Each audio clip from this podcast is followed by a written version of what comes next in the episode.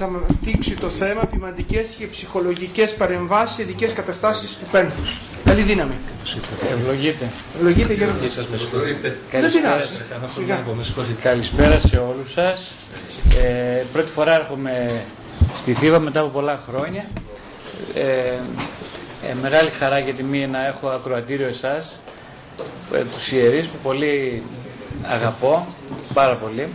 Γιατί ξέρω και ένα από τους λόγους που έχω ιδιαίτερη εκτίμηση στους ιερείς είναι ότι το λειτουργήμά σας είναι πάρα πολύ δύσκολο και σχετίζεται άμεσα με το θέμα για το οποίο συζητάμε αυτή την περίοδο, ε, που είναι το ζήτημα του πένθους, της απώλειας και όλων των προβλημάτων της αντιμετώπισης του. Ε, εγώ κοιτάξτε τώρα, κράτησα, έχω μερικές σημειώσεις, αλλά θα μιλήσω όπως ε, βγαίνει το πράγμα, μιλήσουμε άνετα, χαλαρά. Έτσι, θα σας πω, θα μοιραστώ κάποιες σκέψεις, εμπειρικές κυρίως έτσι, μαζί μου, μαζί σας. Και μετά, πολύ, με πολύ χαρά, να έχουμε έτσι, μια συζήτηση με κάποιες ερωτήσεις για να μπορέσουμε λιγάκι να το, το δούμε πρακτικά. Μπορεί να κάνετε εσείς παρεμβάσεις στο τέλος, να πείτε κάποια σχόλια, διευκρινήσεις με βάση την εμπειρία σας ή ερωτήσεις που χρειάζονται να τις διευκρινίσουμε με βάση τη δική μου εμπειρία. Σωστά; Ε, τώρα, όταν λέμε καταρχάς ε, πένθος, αμέσως σκεφτόμαστε την απώλεια. Ε; Το που, τι σημαίνει δηλαδή πένθος κανονικά, απώλεια τι σημαίνει, ας, το πάμε λίγο πιο έτσι από την αρχή. Ε, απώλεια είναι, α, τι είναι απώλεια, απώλεια είναι όταν κανείς χάνει, χάνει, όταν χάνει. Η ήττα δηλαδή. Η ήττα είναι απώλεια. Ε, θα μπορούσαμε πολύ εύκολα να μιλήσουμε ας πούμε ε, για τις απώλειες, θα μιλήσουμε και για τις απώλεια αγαπημένων προσώπων, α, α, του παιδιού, του φίλου, του συγγενή, της συζύγου, του συζύγου, του παππού, της γιαγιάς, ε, όλων των αγαπημένων μας, των κοντινών μας ανθρώπων. Γιατί στην πραγματικότητα όταν μιλάμε για απώλεια, πάντα μα πάντα δεν μιλάμε για έναν ξένο. Πάντα μιλάμε για το αγαπημένο πρόσωπο. Αλλιώς δεν καταγράφεται ως απώλεια. Πολύ σωστά. Θα, θα μιλήσουμε για πάρα πολλά. Είναι ακριβώς. Είναι τα κατοικίδια ζώα, όπως ξέρετε τώρα. Ένας συνάδελφός μου σε μια ομιλία προχθές που είχα στους εμπλό, στου εκδόσει εμπλό, μου λέει, ε, με αφορμή αυτό που είπατε τώρα, ότι ε, λέει ότι κοίταξε, ήταν μια κυρία ε, και ήρθε στο γραφείο μου και μου λέει, ε, μου λέει κοιμήθηκε ο σκύλος μου. Και εγώ, αυτός είναι θρησκευόμενο ο συνάδελφος, ο ψυχολόγος, είναι θρησκευόμενο άνθρωπος, πολύ, ε, πολύ αξιόλογος.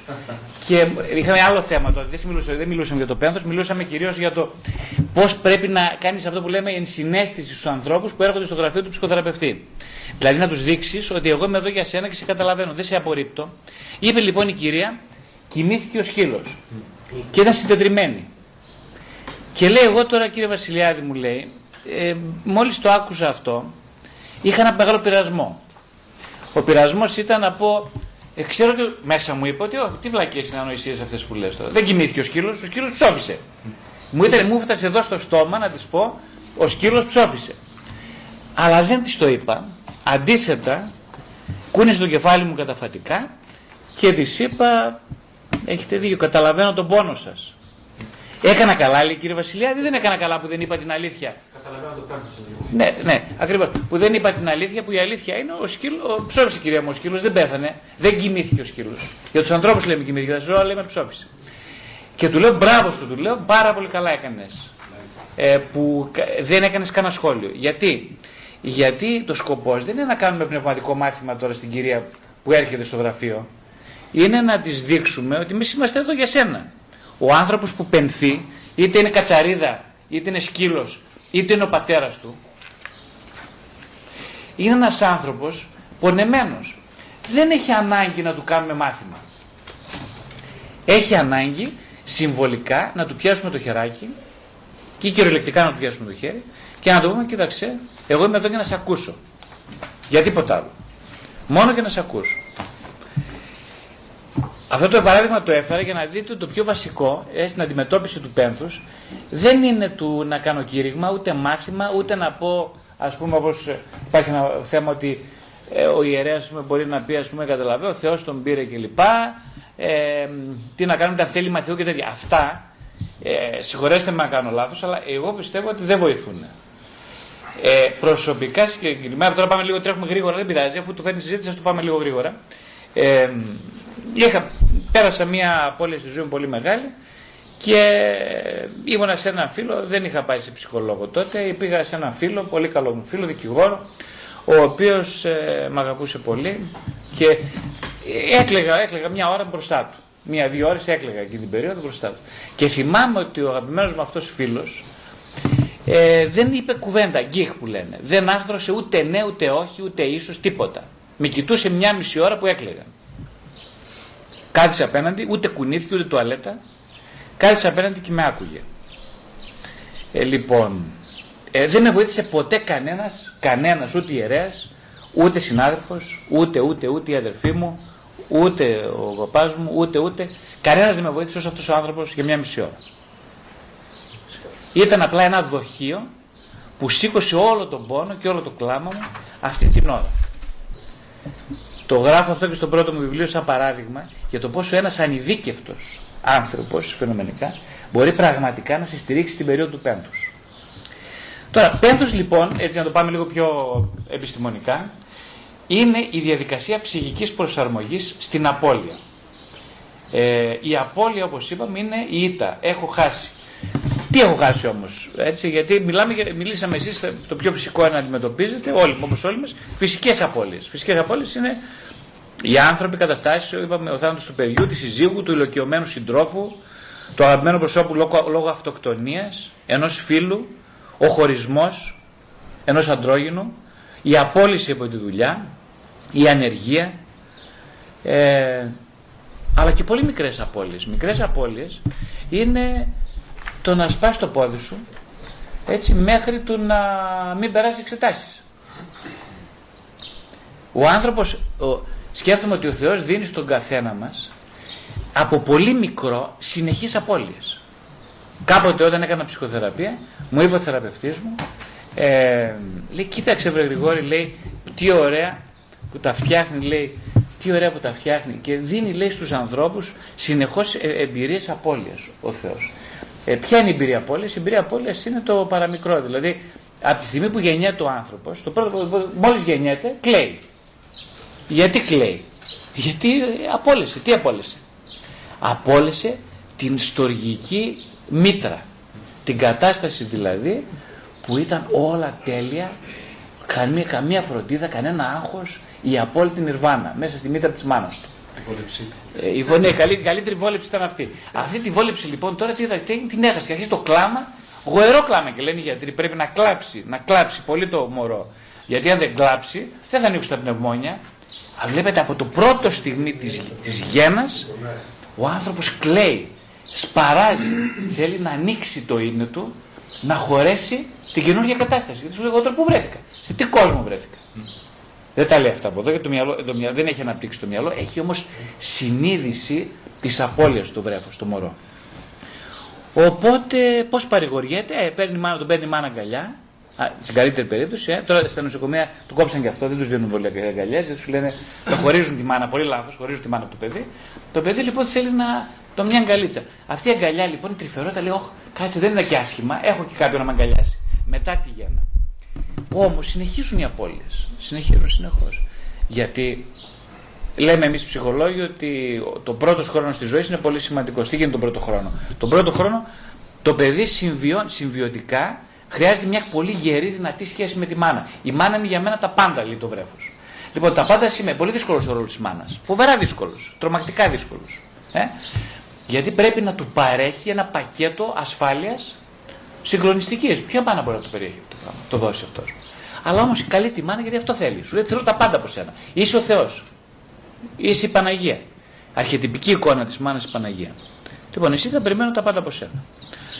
Ε, δεν μπορεί να το κάνει αυτό η μάνα όμως, γιατί η μάνα είναι άνθρωπος, δεν είναι η Παναγία. Δεν είναι, θέλω να πω, ένα πρόσωπο που μπορεί να σαρκώσει αυτές τις απαιτήσεις που έχουμε από την αρχιετυπική εικόνα.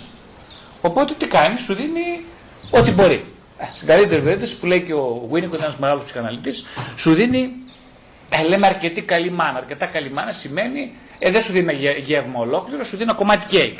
Αυτό μπορώ. Δεν έχω περισσότερο. Λοιπόν, τώρα εσύ με το κομμάτι κέικ όμως δεν είσαι αρκετός γιατί είσαι βρέφο μέχρι ενός χρονών θέλεις πολλά. Εσύ θέλει πλήρες γεύμα. Ε, τότε τι κάνεις, αρχίζεις πρέπει να προσαρμοστείς στο ότι δεν έχεις τα πάντα στη ζωή. Δεν έχεις τη μάνα που ήθελες. Αυτό μπορεί να ακούγεται απλό, είναι πάρα πολύ σύνθετο. Είναι, πρώτη, είναι μια πολύ βασική πρώιμη απώλεια. Ε, στην πορεία έχουμε και άλλες προσαρμογές, άλλες απώλειες. Ε. Ε, το παιδάκι πρέπει να αφήσει το ρόλο του βρέφους να γίνει παιδάκι, να γίνει νήπιο, να πάει στο σχολείο. Να πάει στο σχολείο. Τόσο, τι σημαίνει το σχολείο, σημαίνει ότι θα πάει στο νηπιαγωγείο, στην, στα προνήπια, μετά θα πάει νήπια. Βλέπει τα μωρά κλαίνε όταν πηγαίνουν σε εκεί, κλαίνε, φοβούνται. Εγώ δεν θέλω να αφήσω τη μάνα μου. Δεν θέλω να αφήσω τη μάνα μου, αλλά δεν θέλω να αφήσω τι. Να αφήσω την προηγούμενη κατάσταση, την οποία γνωρίζω εγώ καλά. Τώρα δεν ξέρω τι θα γίνει, δεν μου ξημερώνει αύριο σε αυτή την, στον παιδικό σταθμό. Δεν ξέρω. Α το καλύτερα. Κλάμα μια εβδομάδα, δύο εβδομάδες, τρεις, τέσσερις. Τι είναι αυτό, αυτό είναι πένθος. Α πούμε ότι το πουλώνεται, πάει και αυτό. Μετά πάμε δημοτικό, άλλο, άλλη ταραχή. Μετά φεύγουμε το δημοτικό, πάμε γυμνάσιο, που δύσκολα, που θα πάω τώρα, μεγαλώνω. Δεν θέλω να μεγαλώσω εγώ, παιδιά. Λέει το παιδί. Δεν θέλω να μεγαλώσω. Το παιδί το ξέρει. Όλοι ξέρουμε ότι μεγάλο μας σημαίνει θάνατος. Το ξέρετε αυτό. Αυτό το ξέρει το παιδάκι. Το παιδί παρηγοριέται βέβαια γιατί σου λέει: Εγώ είμαι θάνατο. Το παιδί παρηγοριέται μέσα του. Δεν έχει επίγνωση. Σου λέει: Έχει αυτή την αίσθηση της παντοδυναμίας το μικρό παιδί. Σου λέει: Δεν υπάρχει θάνατος. Ποιος θάνατος, εγώ θα είμαι θάνατο. Άντε εσύ να το πεις ότι υπάρχει θάνατο, δεν το πείθεις. Άσε που είναι και το άλλο πρόβλημα τώρα της αυτής της κοινωνίας που ζούμε εμείς, της μεταμοντέρνας, που σου λέει μακριά από το θάνατο. Δηλαδή πεθαίνει κάποιος, ό, το παιδιά, όχι, όχι, μακριά, μακριά του πεθαμένους. Μη δει πεθαμένο. Μη δει, μη δει, μη δει, μη δει, μη δει. Το παιδάκι τι γίνεται στο τέλος; Δεν τολμάει να πλησιάσει το θάνατο. Ούτε οι γονείς δεν τολμούν. Βλέπετε τι γίνεται. Μακιγιάζ, τρελό. Ο, ο νεκρός πρέπει να είναι κούκλος. Να μην θυμίσεις σε τίποτα πεθαμένο. Δηλαδή τι να θυμίσεις, όχι απλά ζωντανό και στις ομορφιές του ζωντανό. Που σημαίνει, εγώ θέλω, δεν, δεν θα με πείσει με τίποτα ότι θα πεθάνω. Ε, εσείς ξέρετε καλύτερα ότι στις εκταφές οι άνθρωποι δεν πάνε, πάρα πολύ, δεν, δεν, δεν πλησιάζει κανείς. Γιατί δεν πλησιάζει κανείς, τι θα δει στην εκταφή ας πούμε; Στην εκταφή θα δει το θάνατο μόνο, ολόκληρο. Γιατί δεν, γιατί δεν θέλει να δει τον θάνατο; Εδώ τώρα πάμε σε άλλο, πάμε, το χωράμε το πάμε πιο μακριά. Γιατί η βασική απώλεια, όπως έλεγε κάποιος, είναι, δεν είναι το, ο θάνατος ενός, ε, δεν είναι ο θάνατος του ανθρώπου, είναι ο θάνατος του εγώ. Δηλαδή, αυτό που λέμε οι ψυχολόγοι, το πιο βασικό πράγμα που το, από μικρός ο άνθρωπος ε, υποφέρει είναι το ναρκισιστικό τραύμα. Ναρκισισμός σημαίνει ε, το αίσθημα της απαντοδυναμίας και της αθανασίας. Από τη μία, αυτή είναι μια ψυχική, φυσική κατάσταση, έτσι. Αν όμως αυτό το πράγμα πρέπει κάπως, καθώς μεγαλώνει ο άνθρωπος, να αρχίζει λίγο να πλήττεται το ναρκισιστικό μεγαλείο. Δηλαδή, να αισθάνεται το παιδί, ο, το παιδί, ο έφηβος σιγά σιγά, ότι κάτσε δεν είναι τα πράγματα όπως τα φαντάσει ο Δεν είναι έτσι. Όχι, η ζωή είναι στη ζωή, αναπόσπαστο κομμάτι της ζωής είναι ο θάνατος. Εμείς και ατομικά, σαν γονείς, και συλλογικά σαν κοινωνία δεν θέλουμε να δεν δεχόμαστε αυτή την πραγματικότητα. Δεν τη δεχόμαστε. Δεν θέλουμε να περάσουμε το μήνυμα. Δεν το δεχόμαστε εμείς το μήνυμα. Αυτό που λέμε η συνείδηση της νητότητα δεν υπάρχει σε εμά.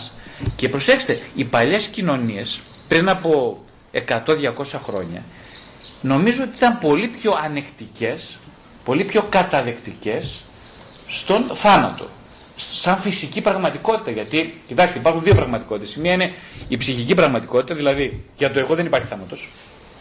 Δηλαδή, εγώ όσο και να κάνω μέχρι το βράδυ να σας λέω για το θάνατο τώρα, εγώ μέσα μου, ως εγώ, ο Γρηγόρης, δεν πιστεύω ότι υπάρχει θάνατος. Να, ανάποδα να με γυρίσετε, να με χτυπήσετε, να με τσακίσετε, να μαρτυρήσω, θα σας, δεν μπορώ στην πραγματικότητα να δεχτώ το θάνατο. Αυτό έχει, είναι από τη μια ένα αναρκισιστικό γιατί αν εγώ το δεχτώ το θάνατο, αυτόματα ε, σπάει η ιδέα του εγώ ότι το εγώ είναι θάνατο. Και εγώ σε τι θα προσαρμοστώ τώρα; Πρέπει να προσαρμοστώ μια καινούργια πραγματικότητα. Εγώ δεν θέλω να προσαρμοστώ. Οπότε λέω, ε, εντάξει, να έχεις δίκιο, μωρέ, να έχεις δίκιο. Υπάρχει θάνατος κλπ. Αλλά τα λέω από εδώ. Από εδώ δεν θα το δεχτώ με τίποτα. Υπάρχει και μια άλλη βέβαια, πιο θεολογικά ερμηνευμένη πραγματικότητα. Ευχαριστώ. Ε, η οποία ε, ερμηνεύει αυτήν την, ε, την λατρεία του ανθρώπου, την πίστη του στην αθανασία, που είναι έμφυτη και στα μικρά παιδάκια, σαν μια, ε, στη μια βαθιά ασυνείδητη βεβαιότητα ότι ο άνθρωπος είναι από τη φύση του αθάνατος. Αυτό είναι μια ερμηνεία πιο θεολογική. Ε, αλλά όπως λέει και η κύριε Μουλά, εμένα που είναι 78 όπως 80 τόσο χρονών τώρα, λέει και να ανάποδα να με γυρίσεις, λέει δεν πιστεύω ότι είμαι χώμα και χώμα θα καταλήξω. Δεν θέλω, τι, τι μου λες τώρα, εγώ είμαι χώμα, εγώ είμαι ένας άνθρωπος μέσα στους χυμούς λέει η πίτρια. Θα με πείσει τώρα εμένα ότι είμαι χώμα και στο χώμα θα καταλήξω. Τι λες τρε φίλε; Αν δεν με πείσεις, μπορεί να πεις στο Θεό, αν δεν με πείσεις ότι είμαι χώμα, δεν δέχομαι αυτό που λες ότι εγώ θα καταλήξω στο χώμα. Έτσι. Είναι αυτό ε, μια άλλη εκδοχή ότι εγώ δεν θα πεθάνω ποτέ. Δεν μπορώ να το δεχτώ. Οπότε από εκεί ξεκινάει το βασικό πρόβλημα, έτσι. Ε, μετά το πρόβλημα, τώρα, πεθαίνει κάποιος. Εγώ δεν σας λέω. Ας το πάρω, εγώ έχασα τον νύχι μου πριν από 20 χρόνια. Μου έχασα το, το νύχι μου στο δεξί μου χέρι και ήταν μια πολύ φοβε. Πέρασε όλα τα στάδια του πένθους. Προσέξτε το, που δεν είναι τίποτα. Πεις, «Ε, σιγά το πράγμα που έχασες. Ναι, αλλά για μένα ήταν τρομακτικό το πλήγμα. Εγώ δεν μπορούσα εκείνη την εποχή να πιάσω κάτι με το χέρι μου καλά. Δεν ήμουν έτσι. Λοιπόν, τα, τα στάδια του πένθου είναι η άρνηση. Δεν το δέχομαι αυτό που συμβαίνει. Δεν το δέχομαι. Δεν το δεχτώ. Με τίποτα. Απομονώνομαι. Θέλω να. να ε, λοιπόν, είμαι σκληρός με τον εαυτό μου, με τους άλλους. Ε, μετά περνάμε στο στάδιο του θυμού. Η οργή. Είμαι θυμωμένος που έγινε αυτό. Έτσι, θα βρίζω τους γιατρούς, θα βρίζω τους, ε, τους καθηγητές, τους γονείς, τους γονείς μου, τον ένα τον άλλο. Θα θυμώσω με τον πεθαμένο. Θα θυμώσω με, τους, με το σύμπαν, με το Θεό φυσικά. Θα θυμώσω με τους πάντες. Αυτό είναι φυσικό. Πάρα πολύ φυσικό είναι το νιώθει ένας άνθρωπος. Δεν είναι κάτι κακό. Έτσι πρέπει να το λάβουμε ότι είναι μια ψυχική πραγματικότητα. Αυτά τα πέντε στάδια τα, τα πρότεινε και τα θεμελίωσε μια πολύ γνωστή ψυχίατρος που ας πούμε μπορεί να την πει κανείς θανατολόγο ψυχίατρο είναι η Κούμπλε Ρος ε, νομίζω ήταν Αμερικο, Αμερικανοελβετίδα πριν αρκετά χρόνια έχει μυθεί τώρα η οποία θεμελίωσε τα πέντε στάδια του πένθους Αυτά, ε, οπότε το δεύτερος στάδιο είναι ο θυμός. Θυμός είναι ακόμα μια, ε, είναι ένας τρόπος να αποφύγει κανείς τη συνειδητότητα της συνειδητότητας. Μετά έρχεται το τρίτο στάδιο που είναι η διαπραγμάτευση. Διαπραγμάτευση σημαίνει για να το συζητήσουμε με το Θεό το θέμα. Ε; Στο μέσα με το Θεό. Λέω σε παρακαλώ ρε παιδί μου, για δείξε, κάνε κάτι ας πούμε να το. Ε, δεν, δεν μπορώ να, το, να υποφέρω τη ζωή. Βοήθησε με κάτι, κάνε να με κουνηθεί κάτι μέσα μου. Μήπως και τα καταφέρω. Ε, αρχίζω δηλαδή να το συζητάω. Μπαίνω σε μια συζήτηση. Δεν είμαι τόσο αρνητικός. Ο θυμός λίγο προχωράει στο να αρχίζουμε να το συζητάμε εσωτερικά. Ε, αυτό περνάει, περνάει αρκετός καιρός με αυτό. Μετά έρχεται η κατάθλιψη. Η κατάθλιψη με την έννοια πια. Έχει διπλή έννοια η κατάθλιψη. Η κατάθλιψη σημαίνει ότι ε, δεν θέλω. Κοίταξε τώρα, εγώ παρετούμε. Δηλαδή προσπάθησα πολύ, κουράστηκα, θύμωσα, απογοητεύτηκα. Δεν είσαι Θεός εσύ. Δεν είσαι πατέρας εσύ που με κατέληψες. Δεν είσαι γυναίκα εσύ που με χώρισες. Λοιπόν, ωραία, εντάξει, παρετούμε λοιπόν. Μέχρι εδώ ήταν. Δεν έχει νόημα ζωή. Παρετούμε, μέχρι εδώ. Λοιπόν, δεν θέλω τίποτα. Ούτε το χάδι σου, ούτε τη τέτοια σου, ούτε εσύ ας πούμε την εκκλησία να με βοηθήσεις. Δεν μπορείς να κάνεις τίποτα για να με γιατρέψεις. Είμαι αθεράπευτο. Λοιπόν, τελείω. Θα κλειστώ στο δωμάτιό μου. Λοιπόν, θα κλειστώ μες στην ψυχή μου και δεν πιστεύω σε τίποτα. Δεν ελπίζω τίποτα. Όπως λέει ο Γαζάκης, είμαι ελεύθερος. Ε, δεν είμαι ελεύθερος γιατί αυτό είναι μόνο ένα στάδιο. Ε. Λοιπόν, η κατάρρευση προσέξτε τώρα είναι επικίνδυνο γιατί μπορεί κάποιος να μείνει για χρόνο εκεί. Να καρφωθεί εκεί, να στυλώσει εκεί. Αυτό έχει πολύ μεγάλη. Εδώ τώρα, στο πώς περνάει κανείς αυτά τα στάδια, τα οποία είναι φυσικά στάδια, έχει να κάνει με το πώς βίωσε σε πρώιμα στάδια τους πρώιμους ψυχικούς αποχωρισμούς. Πώς αποχωρίστηκε από τη μάνα του όταν ήταν μικρός, πώς ε, βίωσε το πέρασμα από τη διαδικότητα ε, στην τριαδικότητα, δηλαδή από τη σχέση με τη μάνα, αυτή την αποκλειστική σχέση, τη σχέση με τον πατέρα και τη μάνα, αυτό λέγεται πέρασμα από τη διαδικότητα στην τριαδικότητα.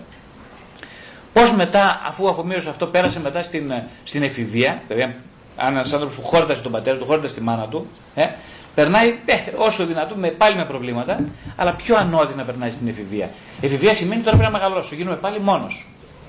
Έτσι. Μόνος και θα τα βρω με του συνομιλίκου μου. Λοιπόν, δύσκολη εποχή. Αλλά αν τα καταφέρω και μεγαλώσω και γίνω ενήλικας 25-30 χρονών κλπ. Ε, τότε ας πούμε γίνομαι, πάω από εκεί πίσω στη μονάδα, ε, τη μονάδα δεν αντέχεται και αυτή, πρέπει να, να βρω ένα σύντροφο, μια σύντροφο, ε, θα πάω, θα, θα τα κοιμιάσω ας πούμε με ένα κορίτσι, με ένα γόρι, θα γίνω πάλι στη διάδα, μπαίνω στη διάδα, θα συντροφική σχέση γάμος, πάμε πάλι στην τριάδα και ένα παιδάκι, μετά πάλι πάμε την τριάδα, μεγαλώνει όμως ο άνθρωπος, θα φύγει από την τριάδα, θα πάει πάλι στη διάδα γιατί, ε, γιατί το παιδί φεύγει, ξέρετε, στην καλύτερη περίπτωση, φεύγει από το σπίτι, οπότε μένουν το ζευγάρι μόνο, διάδα πάλι. Ε, μετά με τον καιρό πεθαίνει και ένας σύντροφος, πάμε στη μονάδα και μένω μόνος. Και τώρα πώς θα αντέχετε αυτή η μοναξιά, ας πούμε; Τι θα την κάνω εγώ αυτή η μοναξιά; Ε, πάλι τώρα εδώ έχω εργαλεία εσωτερικά, ψυχικά να αντιμετωπίσω αυτή τη μοναξιά. Έχω. Γιατί αν δεν τα έχω, θα, επαναβιώ, θα επαναβιώσω πάλι τον αρχιστικό τραύμα της ηλικίας ενός με δύο ετών. Στα 60 μου, στα 70, στα 80 μου. Και πώς θα το χειριστώ, δεν έχω εργαλεία. Αν δεν πιστεύω στο Θεό, αν δεν έχω ελπίδα ότι δεν υπάρχει θάνατος. Ελπίδα, όχι πίστη, πες την πίστη. Ελπίδα θα τα κακαρώσω, δηλαδή θα πεθάνω πριν την ώρα μου. Γι' αυτό πεθαίνουν τα ζευγάρια στα 70-80. Δεν πεθαίνει κάποιος όταν δεν έχει ελπίδα. Δηλαδή, εγώ τι να ζήσω. Να βλέπετε. Ο, ο, προ, πρόσφατα, πριν από μερικές μέρες, κοιμήθηκε ο Χάρη Κλίν. Έτσι δεν το άδειξε ο άνθρωπος. Επιδεινώθηκε η υγεία του με αφορμή το θάνατο του, του γιού του. Επιδεινώθηκε η υγεία. Δηλαδή δεν έχει νόημα ζωή αφού πεθαίνει ο γιος μου, το παιδί μου, που σημαίνει ότι δηλαδή εγώ τι νόημα έχω τώρα. Δεν έχω εργαλεία να το διαπραγματευτώ. Αυτό είναι την κατάθλιψη. Καταλάβατε την κατάθλιψη; Δεν έχω εργαλεία. Αυτό σημαίνει απουσία εργαλείων εσωτερικών, εσωτερικής διαπραγμάτευσης. Ε, οπότε μιλήσαμε για την κατάθλιψη. Μετά, πρώτο ο Θεός, περνάμε στο τελευταίο στάδιο, που είναι το καλύτερο βέβαια και το πιο ο στόχος, που είναι η επούλωση του τραύματος και η αποδοχή της απώλειας. Αποδοχή. Τώρα αυτό είναι πολύ δύσκολο. Αποδοχή απώλεια σημαίνει καταρχάς σε βαθύτερο επίπεδο ότι αρχίζω να συνηθίζω, πάρα πολύ δύσκολο αυτό που λέω, με την πραγματικότητα της δικής μου θνητότητας. Δηλαδή, αν δεν ότι πέθανε η μάνα μου. Πολύ πιο δύσκολο ότι πέθανε το παιδί μου, γιατί το παιδί μου τι σημαίνει. Πεθαίνει το παιδί μου σημαίνει στην πραγματικότητα πεθαίνει το μέλλον. Πεθαίνει η πιο υγιής ελπίδα μου για ένα μέλλον που μπορεί να υπάρξει ακόμα και χωρίς εμένα. Αυτό σημαίνει πεθαίνει το παιδί μου. Αυτό είναι, μπορεί να το λέμε θεωρητικά ότι είναι εύκολο, αλλά είναι καταπληκτικά δύσκολο. Δεν είναι κάτι πιο δύσκολο. Έτσι. Έλεγε ο Περικλής στον επιτάφιο στους Αθηναίους που χάσαν τα παιδιά του στη μάχη. Πολύ πραγμα... έξυπνος και πραγματιστικός ο Περικλής τους έλεγε μην ανησυχείτε εσείς που είστε νέοι θα κάνετε άλλα παιδιά. Και όσοι είστε σε ηλικία που δεν μπορείτε να κάνετε άλλα παιδιά, που σκοτωθήκαν τα παιδιά σας, εσείς θα παρηγορηθείτε από το κλέος, από την Ανδρεία, από τη δόξα και την τιμή που στεφάνωσε αυτούς τους Ανδρίους πολεμιστές. Ε, δηλαδή τους έδινε πρακτικά εργαλεία να, εσωτερικά να διαχειριστούν κάτι που οι άνθρωποι δεν μπορούν να το διαχειριστούν. Ε,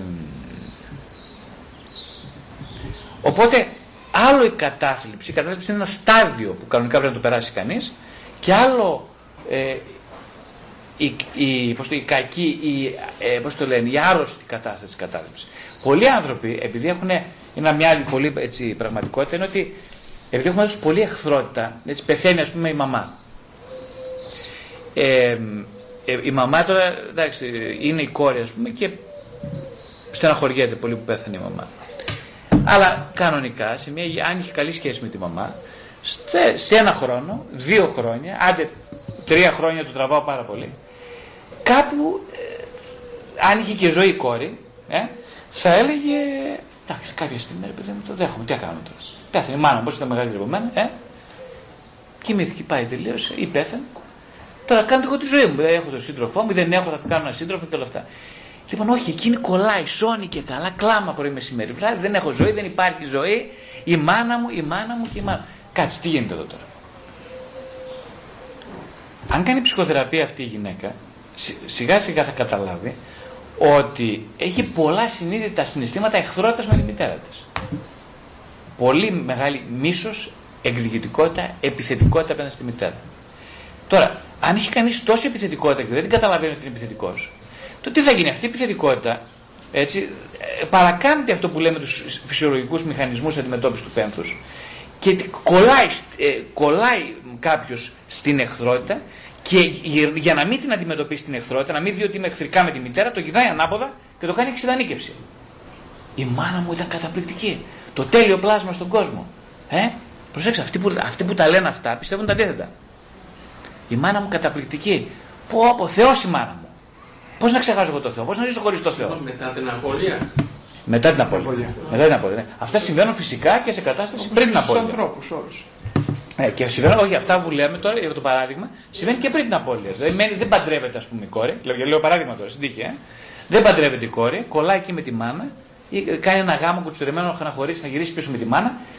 Και η μάνα και η μάνα και η μάνα μου και τι θα πει η μαμά και ό,τι πει η μαμά και όλα αυτά. Αυτό τι σημαίνει; Αυτό σημαίνει. Εγώ, εγώ έχω επιθετικότητα απέναντι στη μαμά. Εγώ δεν τη θέλω, ρε παιδί, θα μπλέξω μια μπουνιά. Θέλω, την έχω πολύ άκτη τη μάνα μου. Αλλά δεν το δέχομαι αυτό, δεν θέλω να το δω αυτό το πράγμα. Και επειδή δεν θέλω να το δω αυτό το πράγμα, τι γυρνάει; Γυρνάει σε εξειδανίκευση. Και εγώ επειδή ε, στην εξειδανίκευση σημαίνει ο άλλος, θεοποιώ τον άλλον, τον θεοποιώ, δεν βγαίνω ποτέ από τη σχέση αυτή. Λοιπόν, και, αυτός που θα, και αν η μάνα πεθάνει, εγώ θα μείνω γεροντοκόρη για τα επόμενα 40 χρόνια. Γιατί, γιατί δεν θέλω να βγω από τη σχέση. Δεν θα φύγω ποτέ. Μα γιατί ρε παιδί μου, κάτσε γιατί τόσο. Δηλαδή, άμα, εγώ ήμουν, την αγαπούσα πραγματικά την μάνα μου και δεν είχα μεγάλη επιθετικότητα. Ένα, δύο χρόνια θα έλεγα τελείως. Μέχρι εδώ ήταν. Τι να κάνω, εντάξει. Ανθρώπινα είναι αυτά. Συμβαίνουν. Θα βρω τον σύντροφό μου ή θα φτιάξω μια καινούργια σχέση, αν είμαι χωρισμένη κλπ. Τέλος πάντων, θα παντρευτώ, θα κάνω και παιδάκια ή θα ζήσω τη ζωή μου τέλος πάντων. Δεν θα πεθάνω εν ζωή επειδή πέθανε η μάνα μου. Δεν ξέρω αν γίνομαι κατανοητός. Ε; Λοιπόν, εδώ υπάρχει λοιπόν πολύ μεγάλο μίσος, εχθρότητα και αυτή οδηγεί σε μια κατάθλιψη που είναι αυτοκακοποιητική και μπορεί να οδηγήσει στο αένο εσαΐ πένθος. Αυτό είναι πολύ άρρωστο πράγμα και χρειάζεται ψυχοθεραπευτικής αντιμετώπισης. Ίσως και λόγω ενοχών. Ακρι... Βεβαίως, υπάρχει πολύ μεγάλη ενοχή. Ακριβώς αυτό. Οι ενοχές είναι τι, Ότι εγώ δεν τη μισώ. Είναι δυνατόν να μισείς τη μάνα σου; Η μάνα σε γέννηση. Είναι αλλήμον, μην το ξανά, μην το πεις τέτοιο πράγμα, μην το νιώσεις αυτό. Είναι λόγω έτσι νιώθω. Τι να κάνω τώρα. Επειδή όμως δεν θέλω να το αποδεχτώ, νιώθω ένοχη. Και επειδή νιώθω πάρα πολύ ένοχη ή ένοχος, και για άντρες συμβαίνει, ή νιώθω πάρα πολύ ένοχος, το γυρνάω ανάποδα και λέω τα καλύτερα λόγια και λοιπά παντού μπροστά Δεν βγαίνω ποτέ από το πατρικό σπίτι, μένω καθυλωμένο στην πατρική οικογένεια, είτε συμβολικά είτε πραγματικά, και δεν χωρίζω. Χωρίζω με την καλή έννοια. Ε; Χωρίζω τι σημαίνει. Ένα παιδάκι δηλαδή πρέπει για να γίνει έφηβο πρέπει να χωρίσει. Να χωρίσει από την ιδέα ότι εμείς θα είμαστε πάντα μαζί. Για να φύγει από το σπίτι. Πώς θα φύγει από το σπίτι; Στην Ελλάδα, αν το παρατηρήσετε εσείς, περισσότεροι, πάρα πολλά παιδιά, 20, 25, 30, 35 και 40 χρόνια, μένουν στο σπίτι με τη μαμά και τον μπαμπά.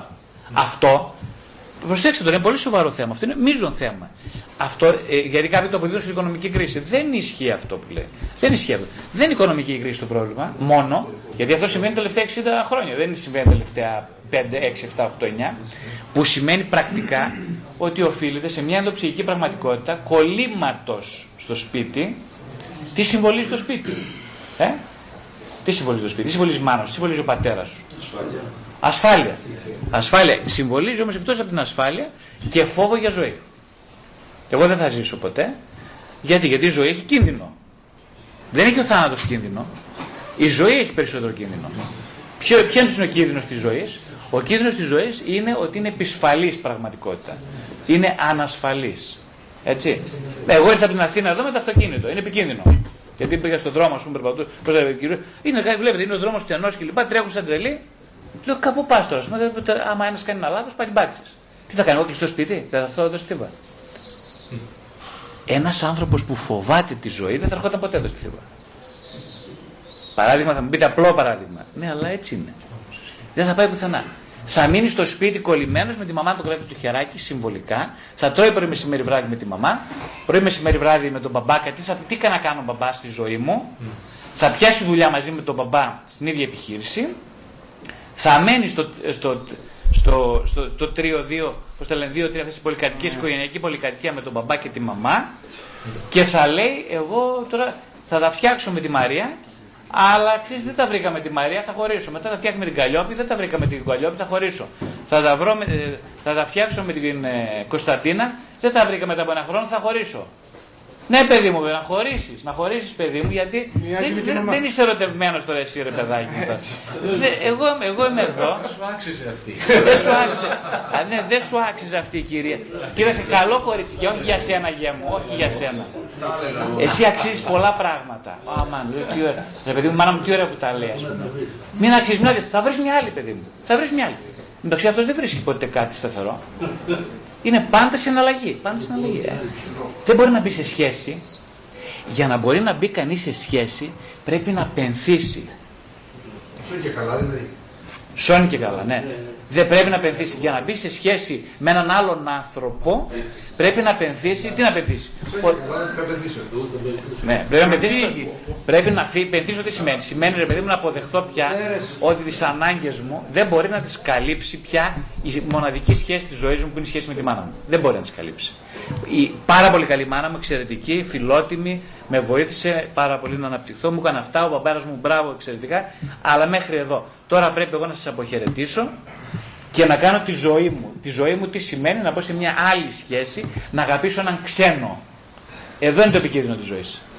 Να αγαπήσω έναν ξένο. Γιατί τη, γυναί- τη γυναίκα μου είναι ξένη η γυναίκα μου. Δεν με γέννησε. Αγαπήσει με θέλω. Ακριβώς. Να αγαπήσεις έναν ξένο. Έναν ξένο. Φύση. Η αγάπη σημαίνει ότι πηγαίνω μαζί με έναν ξένο.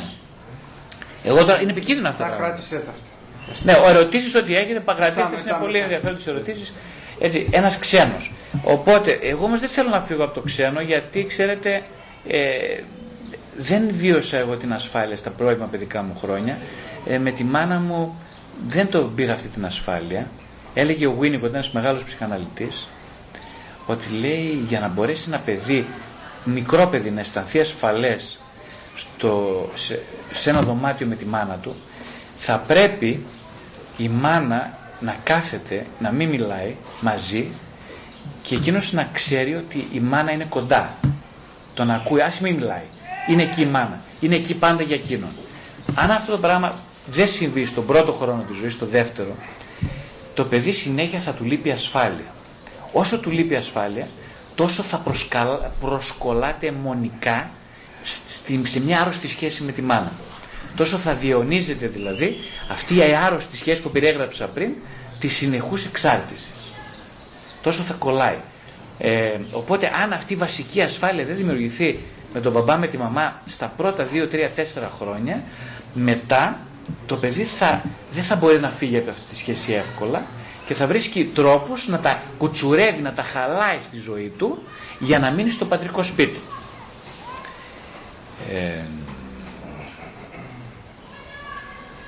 ένα άλλο μεγάλο, πολύ μεγάλο θέμα, πολύ σπουδαίο ας πούμε, είναι ότι ε, ένας λόγος που οι άνθρωποι δεν πενθούν ε, συγγνώμη.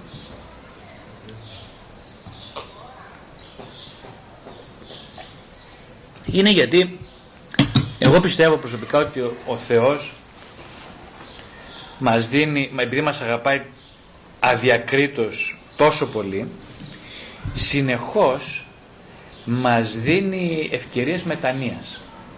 Ποια είναι η ευκαιρία μετανοίας; Η ευκαιρία μετανοίας είναι οι μικρές και οι μεγάλες απώλειες.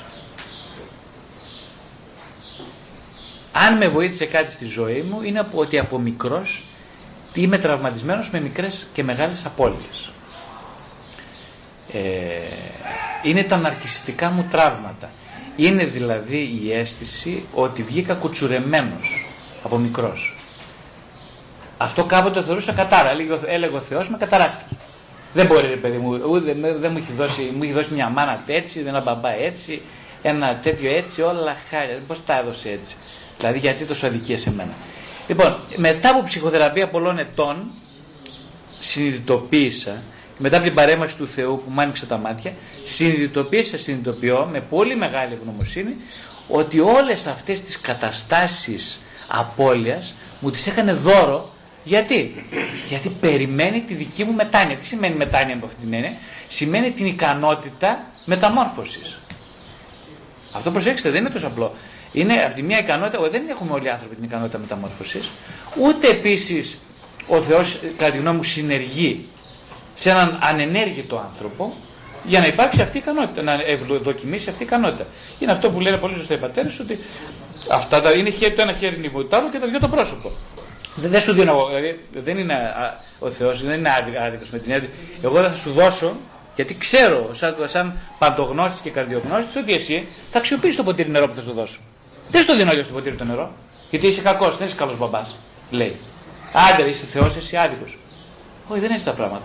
Δεν σου δίνω το ποτήρι γιατί θα το χύσεις κάτω. Και άλλος δεν ψάει από πίσω. Και πώς τα ξέρω, εγώ τα ξέρω όλα. Άρα δεν θα το δώσω, όχι. Όμως συνέχεια θα στο στερώ. Εσένα που μπορείς να το αξιοποιήσεις το ποτήρι το νερό, θα στο στερώ, θα στο στερώ. Θα στο στερώ. Εσύ θα θυμώσεις τώρα. Είναι απόλυτο αυτό, δεν σου δίνει το ποτήρι. Θα θυμώσεις μαζί μου. Θα πει είσαι άδικο, Δεν σε θέλω. Θα θυμώσεις. Μπορεί να πάρει κανένα τύχημα. Μπορεί να χωρίσεις. Μπορεί να πεθάνει ο τάδε. Μπορεί να σπάσει το πόδι σου. Μπορεί να χτυπήσει από το κίνητο, χτύπα ξύλο. Μακριά. Ε, να ζήσεις με απαπόλυε. Εσύ θα θυμώσεις, είπαμε, στάδιο του θυμού. Μετά θα πέσει κατά δεν υπάρχει Θεός, είναι απέραντα. Κάποια στιγμή θα αρχίσει να διαπραγματεύεσαι με τον Θεό. Κοιτάξτε τι γίνεται τώρα. Θα αρχίσει να λες, κάτσε ρε παιδιά, μου. Εγώ, για να δούμε λοιπόν, μήπως είναι αλλιώς τα πράγματα. Μήπως τελικά υπάρχει Θεός. Και την ώρα της βαθιάς απόγνωσής σου, όταν θα σε εγκαταλείψουν οι φίλοι, όταν δεν θα έχεις σημείο αναφοράς, ε, το εγώ σου θα έχει καταρριφθεί, η παντοδυναμία σου θα έχει λυγίσει, τότε λοιπόν θα παρουσιαστεί ο Θεός στη ζωή σου και θα σου πει, φίλε μου, εγώ σε ετοίμαζα τόσα χρόνια, σε ετοίμαζα την αναπηρία σου, γιατί, για να καθίσεις στο θρόνο που σου έστησα. Και τότε εσύ θα δεχθείς τη δύναμη, την ενέργεια του Θεού μέσα σου, γιατί μόνο τότε είσαι έτοιμος, στη βαθιά σου απώλεια.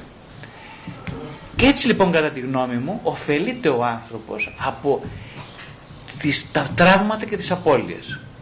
Είναι εργαλείο που ο Θεός όσο κα, κα, κα, κανείς άλλος δεν γνωρίζει τόσο καλά το αξιοποιεί για τον καθένα μας ξεχωριστά για να το αξιοποιήσει ο άνθρωπος. Τώρα αν δεν θέλεις να το αξιοποιήσεις ε, μία, δύο, τρεις, πέντε, δέκα ε, φαντάζομαι θα σου δώσει 77 ευκαιρίες.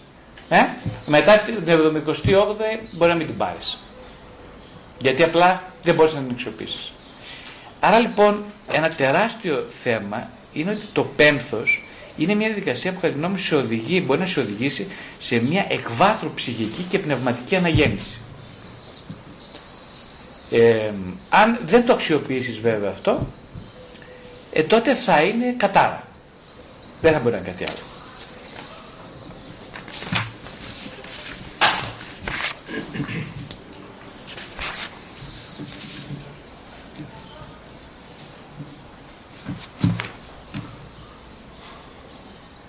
Συνήθως οι άνθρωποι βλέπουμε στην απώλεια, σε οποιαδήποτε μικρή απώλεια, ένα μικρό κομμάτι, μεγάλο κομμάτι του αυτού, με το οποίο έχουμε συνδεθεί και έχει χαθεί για πάντα.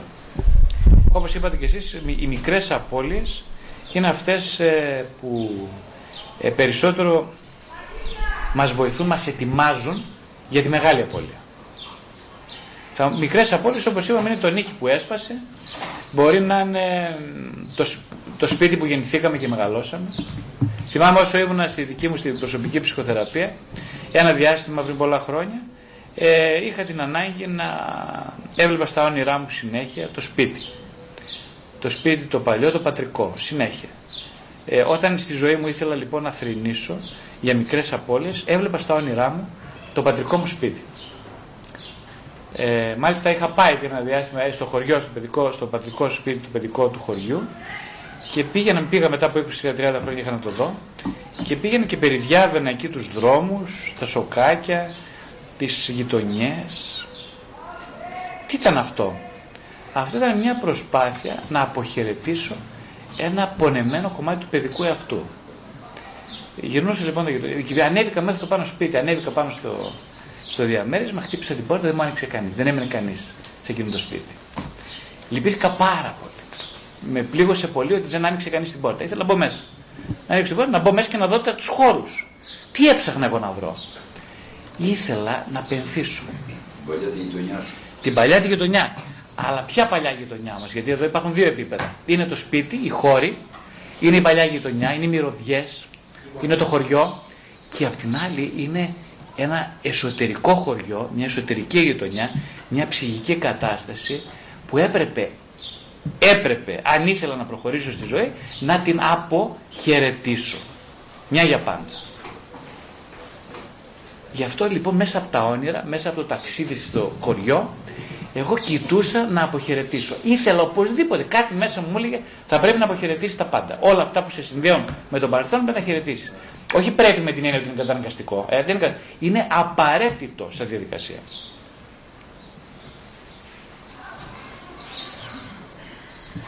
Ναι, γιατί οι άνθρωποι, ξέρετε, στην σημερινή κοινωνία, εσείς το ξέρετε καλύτερα και το βλέπετε συνέχεια, ε, εκείνο που θέλουν είναι μόνο ανακούφιση και χαρά. Τα υπόλοιπα όλα ξεχα, ξεχάστε τα.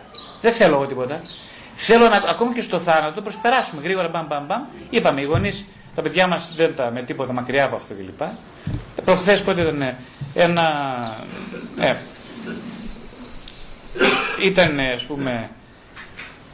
Ε, πέθανε κάποιος, ε, κοιμήθηκε κάποιος γνωστός μας ε, σε νεαρή ηλικία και ερωτάει η γυναίκα μου τι να κάνουμε το παιδί, να το πάμε στο. να το πάμε στην κηδεία ή όχι, να μην το πάμε. Τώρα μου λέει, εσύ τι πιστεύεις; Εγώ λέω να τη ρωτήσουμε. Είναι 12 χρονών, της πούμε τι θέλεις να κάνεις; Μου λέει μπαμπά, το σκέφτομαι. Λέω τι σκέφτεσαι; Ε, λέει ο Μιχάλης, κοίταξε, ήταν φίλος μου, λέει, σε δύσκολες στιγμές, συνομιλικός μου, Μιχάλης λίγο πιο μικρός. Ε, το απευθυνόμουν σε αυτόν, με βοήθησε σε δύσκολες στιγμές. Ε, δεν ξέρω, ίσως πρέπει να πάω μου λέει στην κηδεία. Λέω, εσύ ξέρεις, λέω, να σου πω. Το σκέφτηκα μερικές ώρες. Λέω, μου τι θα κάνεις; Δεν θέλω, άστο καλύτερα. Έχει, λέει, ένα καλό σύριο στην τηλεόραση. Εντάξει, δεν είπα τίποτα. Λέω, εντάξει, όπως θέλεις κλπ. Δηλαδή, τι θέλω να πω, ότι το παιδί δεν είναι χαζά τα παιδιά. Ξέρουν τι μπορούν και τι δεν μπορούν. Έτσι, αν το σεβαστείς αυτό, δεν τους πεις εσύ παιδί μου τι θέλεις, είναι τι μπορεί δηλαδή, τι μπορείς να αντέξεις. Το παιδί θα τα ακούσει. Το άλλο, ας πούμε, όχι, μην το πας το παιδί και λοιπά. Κάτσε, ρε παιδί είναι η γιαγιάδα, ας πούμε, ο, ο παππούς. Ρώτησε τον, δηλαδή, ρώτησε τον άνθρωπο, ας πούμε. Εντάξει, με την είναι παιδί, δεν είναι χαζό. Ρώτησε, θέλεις να δει την κυρία του παππού σου; Μπορεί να είναι και 18 χρόνια να σου πει: Εγώ δεν αντέχω. Δεν, δεν θα πάω, έχει σύρια στη τηλεόραση. Σημαίνει δεν αντέχω. Σε παρακαλώ. Εντάξει, σεβαστό. Επίσης ένα άλλο, αν ο μπαμπάς και η μαμά δεν αντέχουν, ε, το μήνυμα συνείδητα περνιέται στο παιδί. Ότι είναι κάτι φοβερά επικίνδυνο η κηδεία. Αφού είναι τόσο επικίνδυνη, για τον μπαμπά, σκέψτε κατά πώ θα είναι για το παιδί. Οπότε όχι. Αφού ο μπαμπάς τον βλέπει τρέμει, ας πούμε, έχει δρώσει, πάσε το άλλο με τα χάπια. Ας πούμε. Είναι, ε, της μόδας είναι, ας πούμε, τα τελευταία χρόνια όλοι να πρέπει να χαπακώνονται πριν την κηδεία. Ο προσέξτε, συγγνώμη, για να μην παρεξηγηθώ, ε, ε, ψυχολόγος, ψυχοθεραπευτής είμαι, εννοείται ότι καταλαβαίνω την, ε, τη σημασία του ένας άνθρωπος που πάσχει από κατάληψη ή έχει κάποια μετεχνιακή ή άλλου τύπου διαταραχή, εννοείται ότι θα, ένας ψυχίατρος θα του δώσει, ψυχίατρος και μόνο ψυχίατρος, όχι άλλη ειδικότητα, θα του δώσει το φάρμακο γιατί θα διαλυθεί εν ώψη της κηδείας ενός αγαπημένου προσώπου. Μια χαρά, το δέχομαι, δεν υπάρχει πρόβλημα. Α, άλλο αυτό και άλλο ας πούμε οποιοδήποτε τώρα, ας πούμε, α, κοίταξε κύριε, δώσεις, δώσεις, δώσεις ένα αντικαταθλιπτικό, θα πάρει και ο τρία, να ηρεμήσει, να μην, να, γιατί να ηρεμήσει, τι, τι, θα, τι θα πάθει. Αν δεν ηρεμήσει, τι θα πάθει. Μα δεν το, μπορεί να μην το αντέξει. Δηλαδή τι θα πάθει, για πες μου εσύ. Δεν θα το αντέξει. Πώς το ξέρεις ότι δεν το αντέξει; Ζω, είναι ζορίζει, δεν το έχει συνηθίσει. Φυσικά κανένας, ξέρεις κανένα που, το, που, να το, που, που, που να το συνηθίζει, ξέρεις κανένα που του αρέσει, ξέρεις κανέναν. Ναι, αλλά έφτασε 40 χρονών η κυρία, ας πούμε. Κάποια στιγμή δεν πρέπει να το γευτεί. Ε, το πρέπει, το λέω, δεν παρεξηγηθώ, ε, ότι δεν είναι καλά, δεν είναι μαζοχισμός. Είναι ότι ρε παιδί μου και κάτσε να δούμε λίγο. Η μάνα σου πέθανε. Λοιπόν, δεν θα πας τώρα να την. Ε, δεν θα κλάψεις να πονέσεις. Δεν, αν δεν πονέσεις τώρα, πότε θα πονέσεις. Δηλαδή. Όχι να μην πονέσεις το παιδί, να μην πονέσει η θεία, να μην πονέσεις η ξαδέρφη, να μην πονέσουν οι συγγενείς. Ε, δηλαδή πότε θα πονέσεις; Ποτέ. Α, και αυτό είναι ζωή. Να μην πονέσεις ποτέ, να φτάσεις 80 χρονών και να φοβάσει να βγεις στον δρόμο για να μην πονέσεις. Είναι ζωή αυτή. Για μένα δεν είναι ζωή. Οπότε ναι, να μην πάρεις το. εφόσον δεν θα πάρεις, δεν πάρεις το δικαθλιπτικό. Για να δούμε πώς θα είναι. Θα σοριαστώ, λέει, θα μπορεί να σοριαστεί στο, στη, στην κηδεία. Θα σοριαστεί. Τα οι δύο την κρατήσουν. Αυτά σας τα λέω που να ακούγονται υπερβολικά. Σας τα λέω για να σας περάσω ένα μήνυμα ότι το μήνυμα είναι ότι είτε το θέλεις είτε δεν το θέλεις εφόσον είσαι ψυχικά σχετικά υγιής άνθρωπος σχετικά θα χρειαστεί να εμπεριέξεις ή να αντέξεις την πραγματικότητα της απώλειας. Γιατί αν δεν την αντέξεις και, περάσουνε, και περάσεις ένας χρόνος, πολύ μεγάλος χρόνος, τότε την απώλεια θα την κάνεις εργαλείο θανάτου, όχι ζωής. Θα μείνεις κολλημένος στην απώλεια για πάντα. Και θα λες μετά τι κρίμα ζωή δεν υπάρχει. Θα λες άντε να πεθάνω, να, το, να τον δω μετά θάνατον. Αλλά μέχρι να πεθάνω δεν θα ζήσω. Έχω την εντύπωση ότι αυτό δεν είναι ζωή και δεν είναι υγιές. Αυτή είναι η δική μου εντύπωση. Δεν πιστεύεις στην Ανάσταση, την έχει πάψει. Αυτό είναι άλλο μεγάλο ζήτημα τώρα για την, ε, γιατί η ελπίδα μας ας πούμε όσο... Όταν φεύγει κάποιος και δεν έχει ελπίδα να σε δω, θα δεν πιστεύεις στην Ανάσταση, πώς εδώ; Αν δεν θέλω να σε δω και πεθαμένο, άρα φουντάρει. Αυτό είναι τεράστιο ζήτημα, ναι. Κάτι το για μετά. Είναι τεράστιο θέμα, ναι. Ε, ναι. Ένα άλλο ζήτημα πολύ σημαντικό γιατί να βοηθήσουμε τους, ε, τους δικούς μας ανθρώπους όταν χάνουν ένα δικό τους αγαπημένο πρόσωπο, όπως είπα και στην αρχή, είναι αντί να μιλάμε πολύ και να λέμε πολλά και να... Ε, πώς το λέω. Χθες πούμε, στην ομάδα θεραπείας που έχω, μια από τις ομάδες θεραπείας που έχω, ε, μια κυρία, μια φίλη της κυρίας αυτής κοιμήθηκε ας πούμε η μητέρα της και μου λέει Γρηγόρη τι να κάνω, πώς να το, πώς να το χειριστώ ήμουν φοβερά αμήχανη ε, την πήρα τηλέφωνο και όλα αυτά τι να της πω, την είδα στεναχωρημένη δεν ήξερα να πάω σπίτι, να μην πάω, τι να κάνω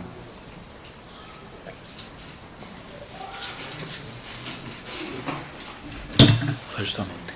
Και μου λέει, αισθάνομαι φοβερή αμηχανία κλπ. Λέω, γιατί δεν της είπες τη κοπέλα της φίλης σου, την αγαπάς πολύ; Ε, ξέρεις, νιώθω πάρα πάρα πολύ αμηχανία. Εγώ θέλω πολύ να σε βοηθήσω, δεν ξέρω πώς να το κάνω, δεν έχω ιδέα.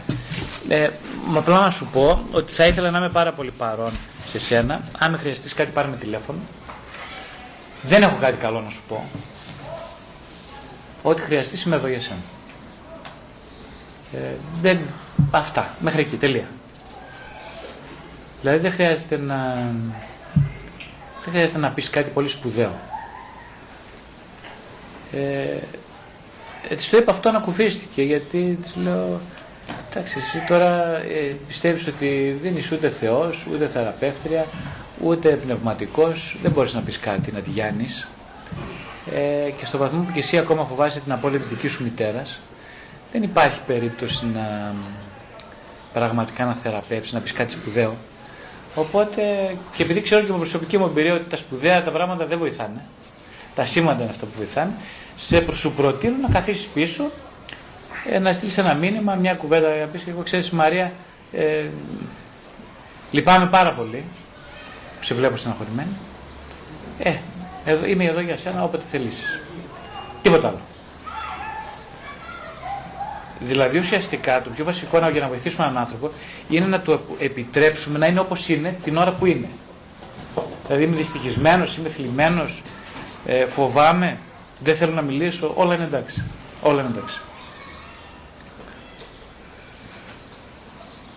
Γιατί οι άνθρωποι επειδή δεν μπορούμε να αντέξουμε τον άλλο, το βλέπουμε κατσούφι, του χτυπάμε παλαμάκια και λέμε έλα μωρέ εντάξει, μη στεναχωριέσαι, δεν είναι τίποτα.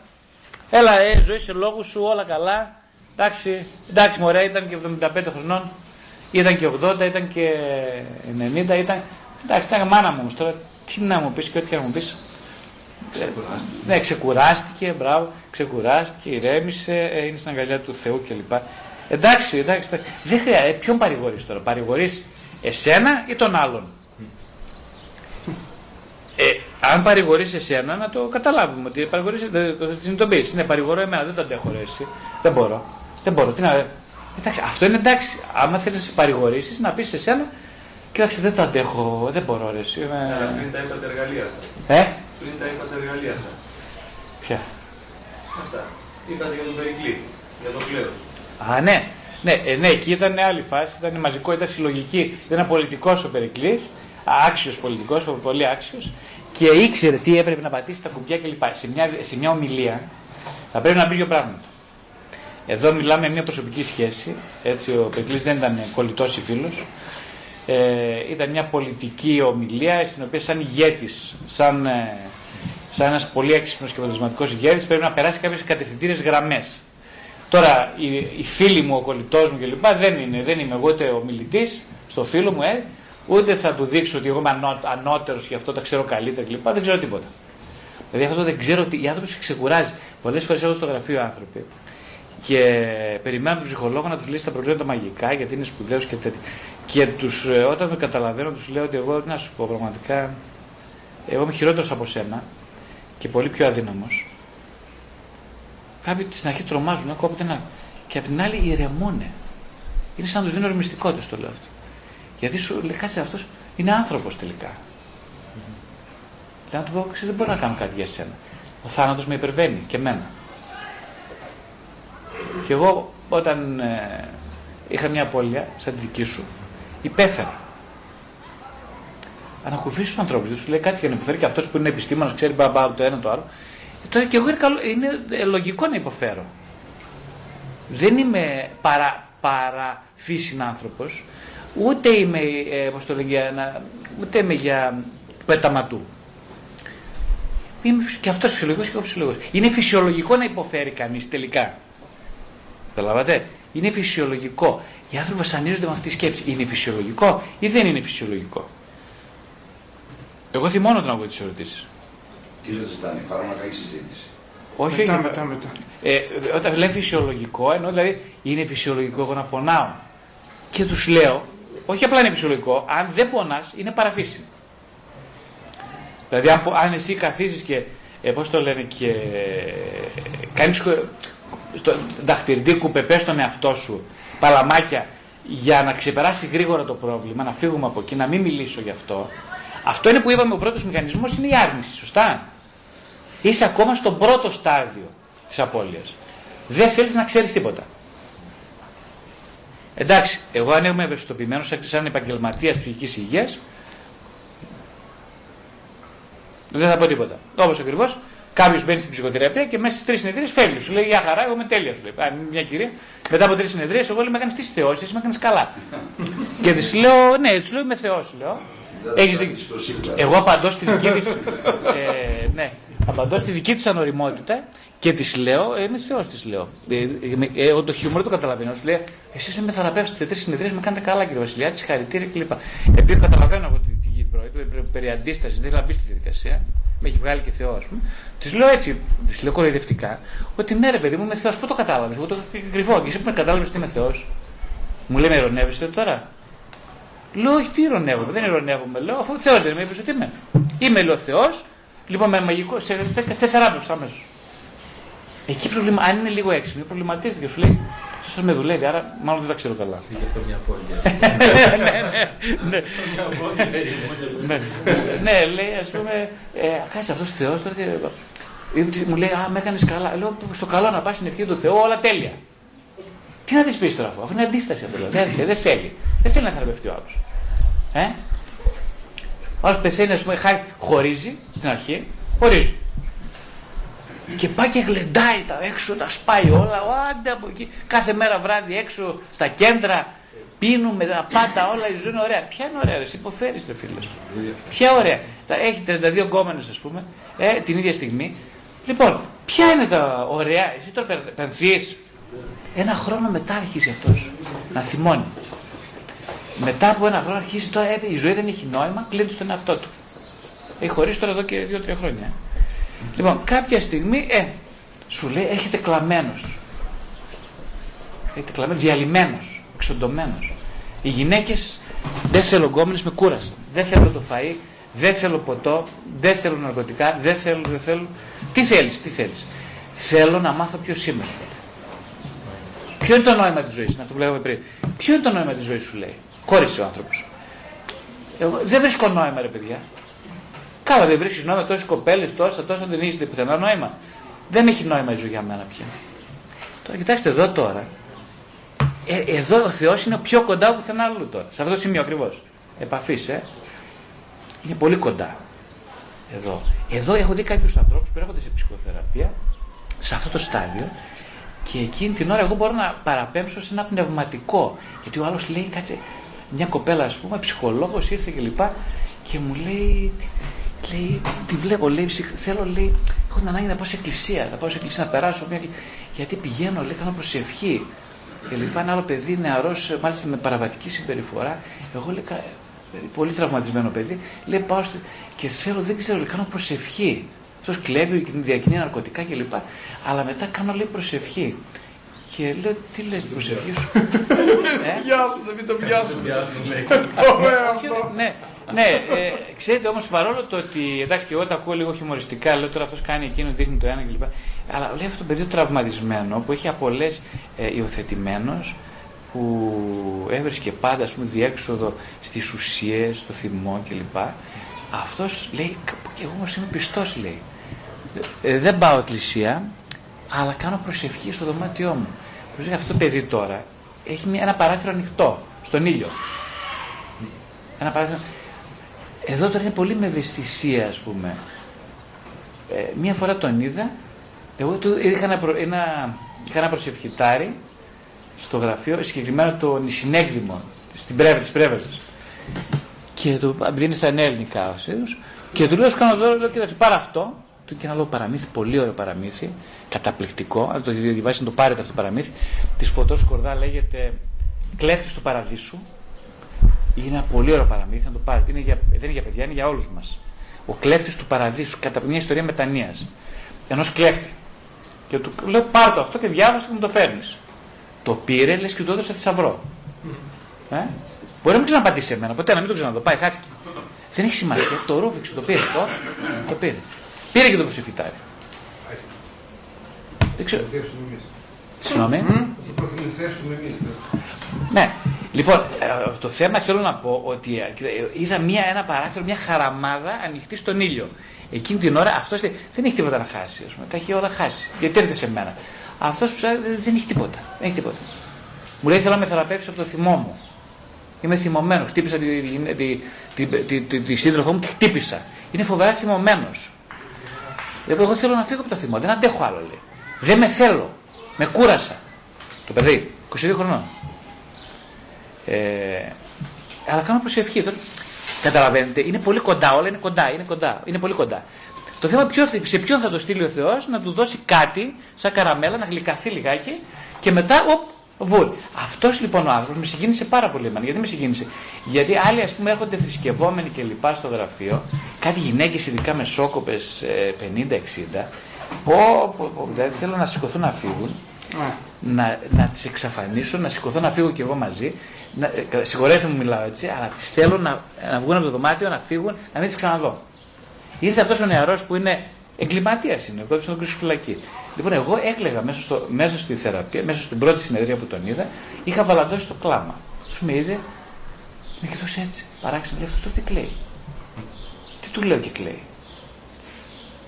Είδα κάτι πολύ λαμπερός σε αυτό το παιδάκι, ας πούμε, που δεν το βλέπω στην κυρία τη θρησκευόμενη 65 χρονών, ας πούμε. Δεν το είδα, τίποτα δεν είδα. Και είδα θάνατο. Σε αυτόν είδα ζωή. Αυτό είναι το μυστήριο λοιπόν της απώλειας. Αυτό είναι το μυστήριο του πένθους, είναι το πώς θα μπορέσει κανείς, ε, έχει το υλικό, έχει την υποδομή μέσα σου για να αξιοποιήσει την απώλεια. Την έχεις. Πού θα το, πώς θα το καταλάβεις. Στην πολύ δύσκολη στιγμή. Εκεί θα δεις αν θέλεις να στρέψεις το βλέμμα προς το θάνατο ή προς τον ήλιο. Πού θα το στρέψεις. Και προσέξτε, γνωρίζω πολύ καλά ότι το βλέμμα αρχικά είναι προς τα κάτω.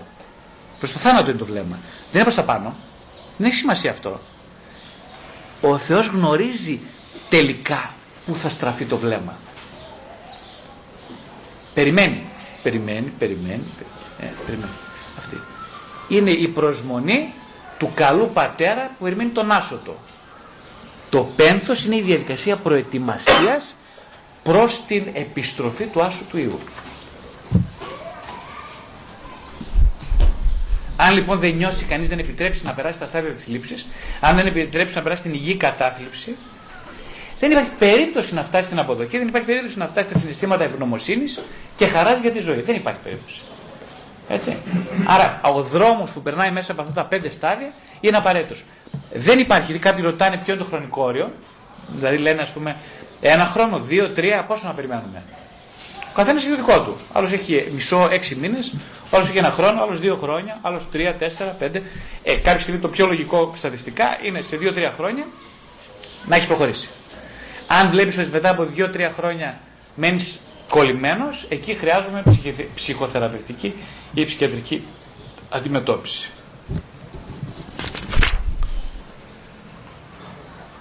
Το χειρότερο λοιπόν μπορούμε να κάνουμε για να μην βοηθήσουμε έναν άνθρωπο να προχωρήσει μπροστά στη ζωή, ένα φίλο μας, είναι να τον, ε, να το, να το προσπαθήσουμε να το βγάλουμε από τα δύσκολα συναισθήματα.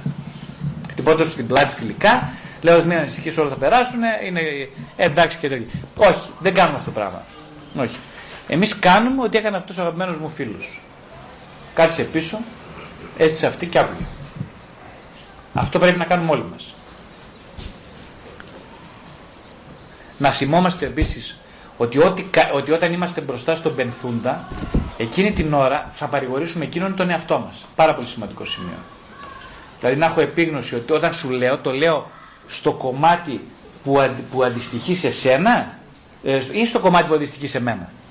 Αλλιώς να είμαστε πιο γνήσιοι, να είμαστε πιο ειλικρινείς. Έτσι. Δηλαδή, αν εγώ μιλήσω εδώ στον πατέρα Ιερώνυμο, να ξέρω αν απευθύνομαι σε εκείνον ή, αν- ή αν απευθύνομαι στην, στο, σε αυτό το δικό μου κομμάτι που καθρεφτίζω σε εκείνον. Αυτό σημαίνει ειλικρίνεια.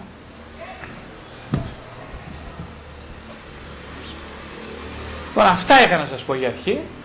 Ε, τώρα θα κάνουμε ερωτήσεις. Καλό είναι να ακούει, να ακούμε τον άλλον. Σκέφτομαι όμως και ότι ας πούμε ο ιερέας να ακούσει μία, να ακούσει δύο. Δεν πρέπει να, να δώσει μία μαρτυρία.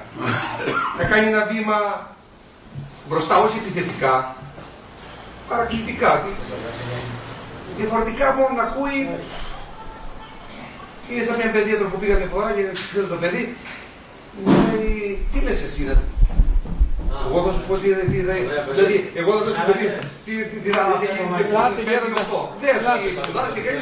Δηλαδή, περιμένει ο, ο ασθενή Από τον γιατρό. να τον βοηθήσει. Άμα μόνο λέει, λέει, λέει, πού θα τον ε, βοηθήσει. Σωστά. Ή μπορεί να πάρεις λανθασμένες απαντήσεις. Θα πει αφού δεν, δεν μου απάντησε, με ηρωνεύεται. Ή δεν με ακούει, ή έχει τα προβλήματά του, ή. Χίλια δυο, δεν ξέρει. Δεν με νιώθει. Δεν με νιώθει. Μπορεί να νιώθει, να δει ότι με νιώθει, αλλά μπορεί να πει και δεν με νιώθει. Δεν με ακούει. Θέλει μόνο τα λεφτά. Λέω για το δικό σε επάγγελμα. Για τον παπά. Εντάξει. Λέει και για τα λεφτά. Γίνεται και αυτό. Ναι. Όπως Ο- έλεγε κάποια ταινία, έλεγε ο Ξόβρο, λέει αυτό είναι θέλει ψυχία του. Το ξέρω, λέω από ψυχία του θέλει 30 ευρώ, εσύ είναι δωρεάν. Συμβεί και αυτό. Αυτό που λέτε είναι πάρα πολύ συχνό. δε- συχνό. Δεν απλά ε, συμβεί Θέλω να μια... πω λοιπόν ο ιερέας από τις θέσεις του δεν πρέπει να κάνει ένα βήμα επαναλαμβάνω όχι επιθετικά ή ότι την πρώτη μέρα αντί ο Θεός, ε, αλλά δεν πρέπει ή Ωραία. δεν πρέπει. Μια χαρά ερώτηση. Ευχαριστώ πάρα πολύ. Είναι να το καταλάβετε το, το πνεύμα. Πολύ σωστά. Μια χαρά νομίζω το είπατε πολύ καθαρά. Κοιτάξτε, μου θυμήσατε τώρα κάποιον, ε, ένας πολύ διάσημος ψυχοθεραπευτής πριν χρόνια, ο, ε, μετά τον Δεύτερο Παγκόσμιο Πόλεμο, ε, ε, πήγαιναν σε αυτόν ε, διάφοροι συγγενείς θυμάτων του να- ναζιστικού ολοκαυτώματος και γιατί ήταν πολύ βεβαρημένοι και λοιπά, είχαν χάσει πάρα πολλούς ανθρώπους ε, σκοτώθηκαν από τους Ναζί και πηγαίνανε για παρηγοριά και για φροντίδα ψυχοθεραπευτική. Αυτός λοιπόν ο θεραπευτής, όταν πηγαίνει και έλεγαν λοιπά, ε, πέθαναν οι γονείς μου, τα παιδιά μου, στα, στην, στα στρατόπεδα συγκεντρώσεως, το Ναζί. Αυτός λοιπόν τους διέκοπτε και τους έλεγε τα παιδιά σας δεν πέθαναν, σκοτώθηκαν από τους Γερμανούς. Δεν πέθαναν. Και γράφει ότι έχει καθήκον ο θεραπευτής και για μένα και ο πνευματικός να καθαρίζει την ήρα από το στάδι. Δηλαδή όχι. Ε, Ο, ε, ο, ο καλός θεραπευτής είναι μάρτυρας της αλήθειας. Ε, Μάρτυρας της αλήθειας διακριτικός. Εδώ είναι τώρα πολύ σημαντικό το θέμα της διάκρισης. Δηλαδή ε, αυτοί οι άνθρωποι ε, είχαν ανάγκη να, να δικαιωθούν τα, τα, τα παιδιά τους, συγγενείς τους. Δεν πέθαναν. Τα σκοτώσαν. Δηλαδή σημαίνει σκοτώθηκαν από τους Γερμανούς; Σκοτώθηκαν σημαίνει ότι κάποιος με βία διέκοψε τη φυσιολογική πορεία εξέλιξης της ζωής. Δεν πέθαναν από φυσικό θάνατο, όπως ας πούμε φτάνουν σε μια ηλικία και ε, κάποιος με βίαιο τρόπο αφαίρεσε τον έλεγχο της ζωής από κάποιον άλλον, αυτοδικαιωματικά. Αυτό λέει είναι δολοφονία. Άλλο δολοφονία και άλλο πέθανε ή κοιμήθηκαν. Καμία σχέση. Οπότε πολύ σωστά ο θεραπευτής αυτός έλεγε ότι ο σκοπός του ψυχοθεραπευτή και το επεκτείνουμε τώρα στο πνευματικό είναι ε, να μαρτυρήσει όταν βλέπει ότι η ανάγκη του ανθρώπου είναι να, να αισθανθεί δικαιωμένος ε, για, για μια κατάσταση που του προκάλεσε βαθιά απώλεια να πει, να, να πει την αλήθεια ξε, ξεκάθαρα. Εδώ όμως είναι ένα πολύ λεπτό θέμα που χρειάζεται πολύ διάκριση. Δηλαδή έχετε ακούσει και εσείς ιστορίες από γεροντικά κλπ. Εγώ έχω ακούσει μια ιστορία που μου είχε συγκινήσει ότι ένας, ένας, ένας νομίζω Άγιος ε, γερόμενος ε, αυτό ήταν καθόταν και άκουγε. Α πούμε δεν σηκώθηκε να κατουρίσει, δεν, δεν καθόταν άκουγε, άκουγε, άκουγε. άκουγε. Μέχρι όλο να μεταστραφεί, να, να, να θελήσει να, να μιλήσει, γιατί ήταν βουβός. Το είχε κάνει και αυτή η ψυχία του, η Κούμπλερό, με ένα παιδάκι το οποίο ήταν πολύ θυμωμένο, είχε απόλυτα γι' αυτό, και κάθισε δίπλα του. Το, στο ένα πεζουλάκι καθίσει, αυτό δεν μιλούσε, ήταν πολύ θυμωμένο παιδάκι. Μικρό παιδί, ξέρω, πολύ θυμωμένο. Δεν της μιλούσε. Και κάθισε μία ώρα στο πεζουλάκι δίπλα στο παιδάκι και δεν μιλούσε και αυτή. Κάθισαν δίπλα, δίπλα, κόπησε τον νόμο της δίπλα του και κοιτούσαν τον περπέρα, κοιτούσαν μπροστά. Μία ώρα, άντε δύο ώρες. Μετά από δύο ώρες του λέει κοντεύει να νυχτώσει. Τελεία, τίποτα άλλο. Το παιδί βούβα. Μετά από μία ώρα της λέει «Ε, πώς είσαι, τη ρωτάει. Και μπήκαν στη σε κουβέντα τώρα. Τι σημαίνει αυτό; Ο καθένας έχει το χρόνο του.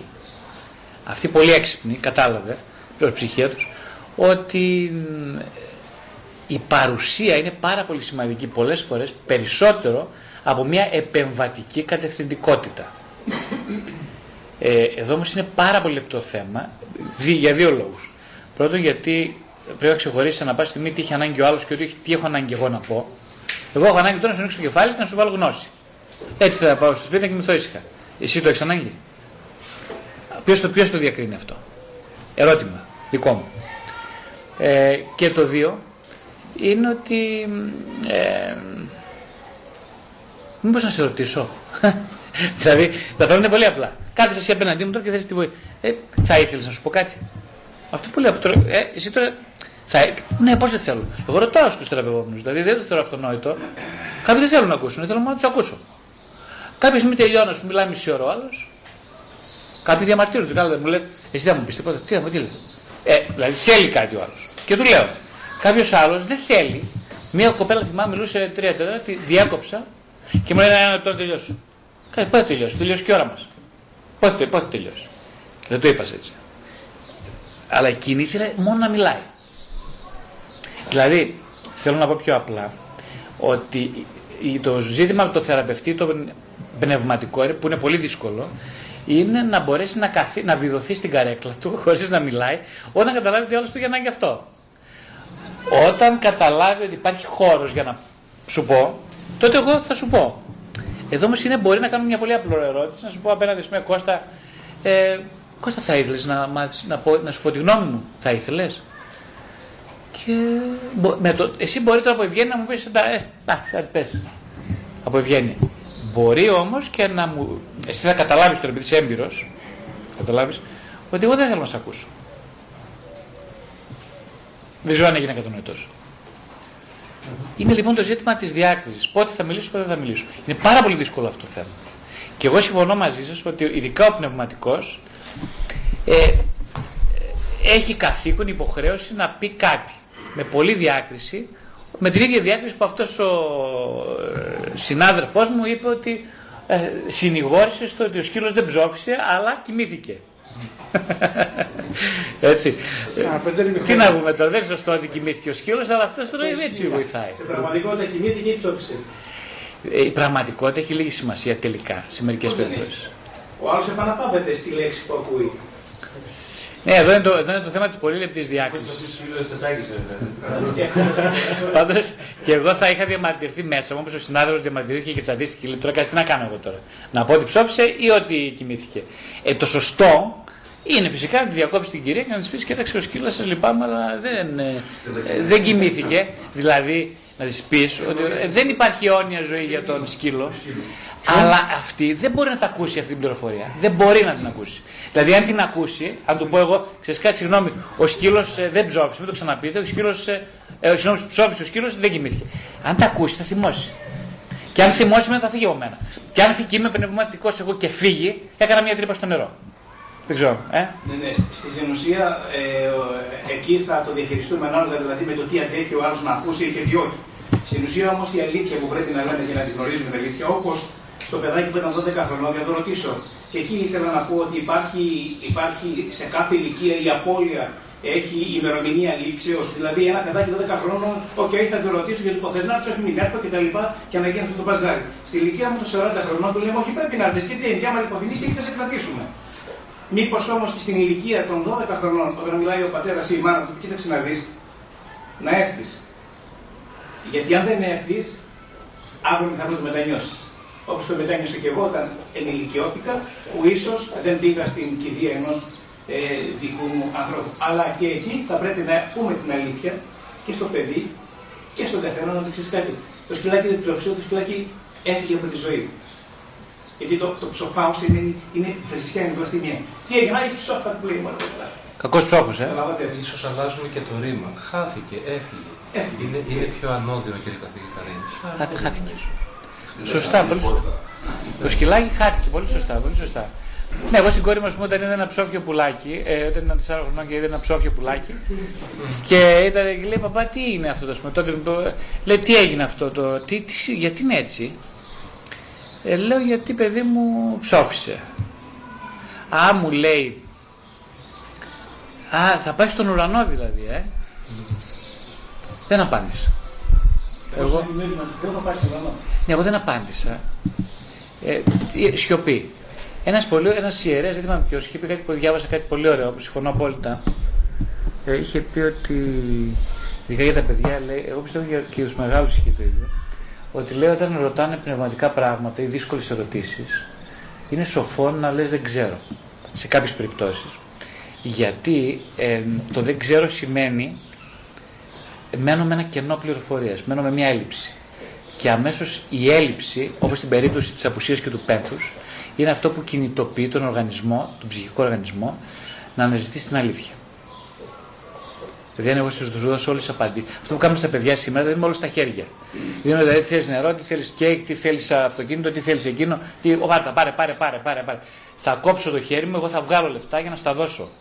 Αντίστοιχα σε ένα συμβολικό επίπεδο, ξέρω όλες τις απαντήσεις. Είμαι ξέρω όλα, θα τα δώσω όλα. Ε, τότε εγώ τι, τι να ψάξω; Ο οργανισμός, το παιδάκι, εσύ, εγώ, χρειαζόμαστε κενά, ελλείψεις. Αυτό δημιουργεί απουσία. Η απουσία γνώσης, η απουσία προσώπου δημιουργεί ένα κενό και κινητοποιεί τον υγιή οργανισμό να αναζητήσει την ουσία που κρύβεται σε κάθε κενό. Ή αλλιώς την παρουσία που κρύβεται μέσα σε κάθε κενό. Αυτό να το θυμάστε πάντα. Γιατί και εγώ ως ε, ψυχοθεραπευτής έχω το σύνδρομο του ξερόλα. Και αυτό δεν είναι πάντα βοηθητικό. Μου είναι πολύ δύσκολο να πω δεν ξέρω. Γιατί έχω άποψη. Που σημαίνει ότι ξέρω. Ναι, αλλά έχεις σκεφτεί ποτέ κύριε Βασιλιάδη ας πούμε ότι ο άλλος ε, θα ωφεληθεί πολύ, πολύ περισσότερο από ένα δεν ξέρω εσείς τι λέτε. θα μου επιτρέπετε κύριε καθηγητά, αυτό το οποίο μια φορά είχε πει και πολύ σοφά ο Νίνα και επίσκοπος και τότε Μητροπολίτης μας στην παραλία Αυγίδος, ρωτήθηκε από κάποιους ψάρτε και από το Αλληλούια, νομίζω αν θυμάμαι καλά, σαν διάκονος. Και είπε: Δεν είμαι έτοιμος να σας απαντήσω. Είδα στο βλέμμα του την καλύτερη απάντηση. Δεν είμαι έτοιμο να σας απαντήσω αυτή τη στιγμή. Είμαστε γνώσεις Αλλά μπορούμε να το πούμε αυτό. Μπορούμε να το πούμε αυτό. Πρέπει παντός επιστητού. Ναι, η κυρία μου έτσι. Μπορεί να βαριόταν. Λέτε. Καθόλου. καθόλου. Εξέφρασε το ενδιαφέρον, άκουσε πολύ προσεκτικά, μην πω αλλά δεν είμαι έτοιμος να σε απαντήσω. Δεν υπάρχουν δύσκολε ερωτήσει, υπάρχουν δύσκολε απαντήσεις. Ένα αυτό. Και δεύτερον, μπορείτε να πείτε κάτι. Ποιο είναι το όνειρο του ίσιου, ξέρετε; Το όνειρο του; Του ίσιου. Του ίσιου; Ναι, του ίσιου; Ναι. Το συνδέσουμε. Φιλοσοφημένη ερώτηση. Ρωτάω, παιδιά. Ο ίδιος. Το ποτάμι. Άλλο τόσο το όνειρο του ανθρώπου είναι να μην τον δεχτεί ο θάνατος. Να μην τον επισκεφτεί. Και δηλαδή, Μάλιστα. Μου άρεσε πολύ το, το όνειρο του ίσκιου. Μου άρεσε. Το όνειρο της σκιάς λοιπόν να καταργηθεί. το όνειρο του, του, του ίσιου είναι να βγει ο ήλιος. Άρα και το όνειρο του ανθρώπου είναι να μην τον επισκεφτεί το πένθος. Καθόλου. Χτυπάει ξύλο μακριά από μένα. Αχ, ο Καλλιγκάνης είναι. Φτύνει, φτύνει και Ωραίο κάτω. είναι Να παρηγορητικός εγώ σε σένα. Αλλά να μιλάω με σένα το θάνατο και αν το θυνητό είναι το δικό μου. Έτσι. Έτσι. Μακριά από μένα. Πα, πα, πα, πα. Ας παρατηρήσουμε τους ανθρώπους όταν είμαστε μέσα στο όχημα, στην νεκροφόρα, πώς αντιδρούν όταν μας Να βλέπουν. Όταν γραφτεί βλέπουν λοιπόν στα πανικά ο ίσιος. Δείτε το. Πολύ ωραίο. Θυμάμαι ε, πριν από νομίζω δύο χρόνια, δύο χρόνια πρέπει, με κοιμήθηκε μια φίλη μου σε ηλικία Πέρασε.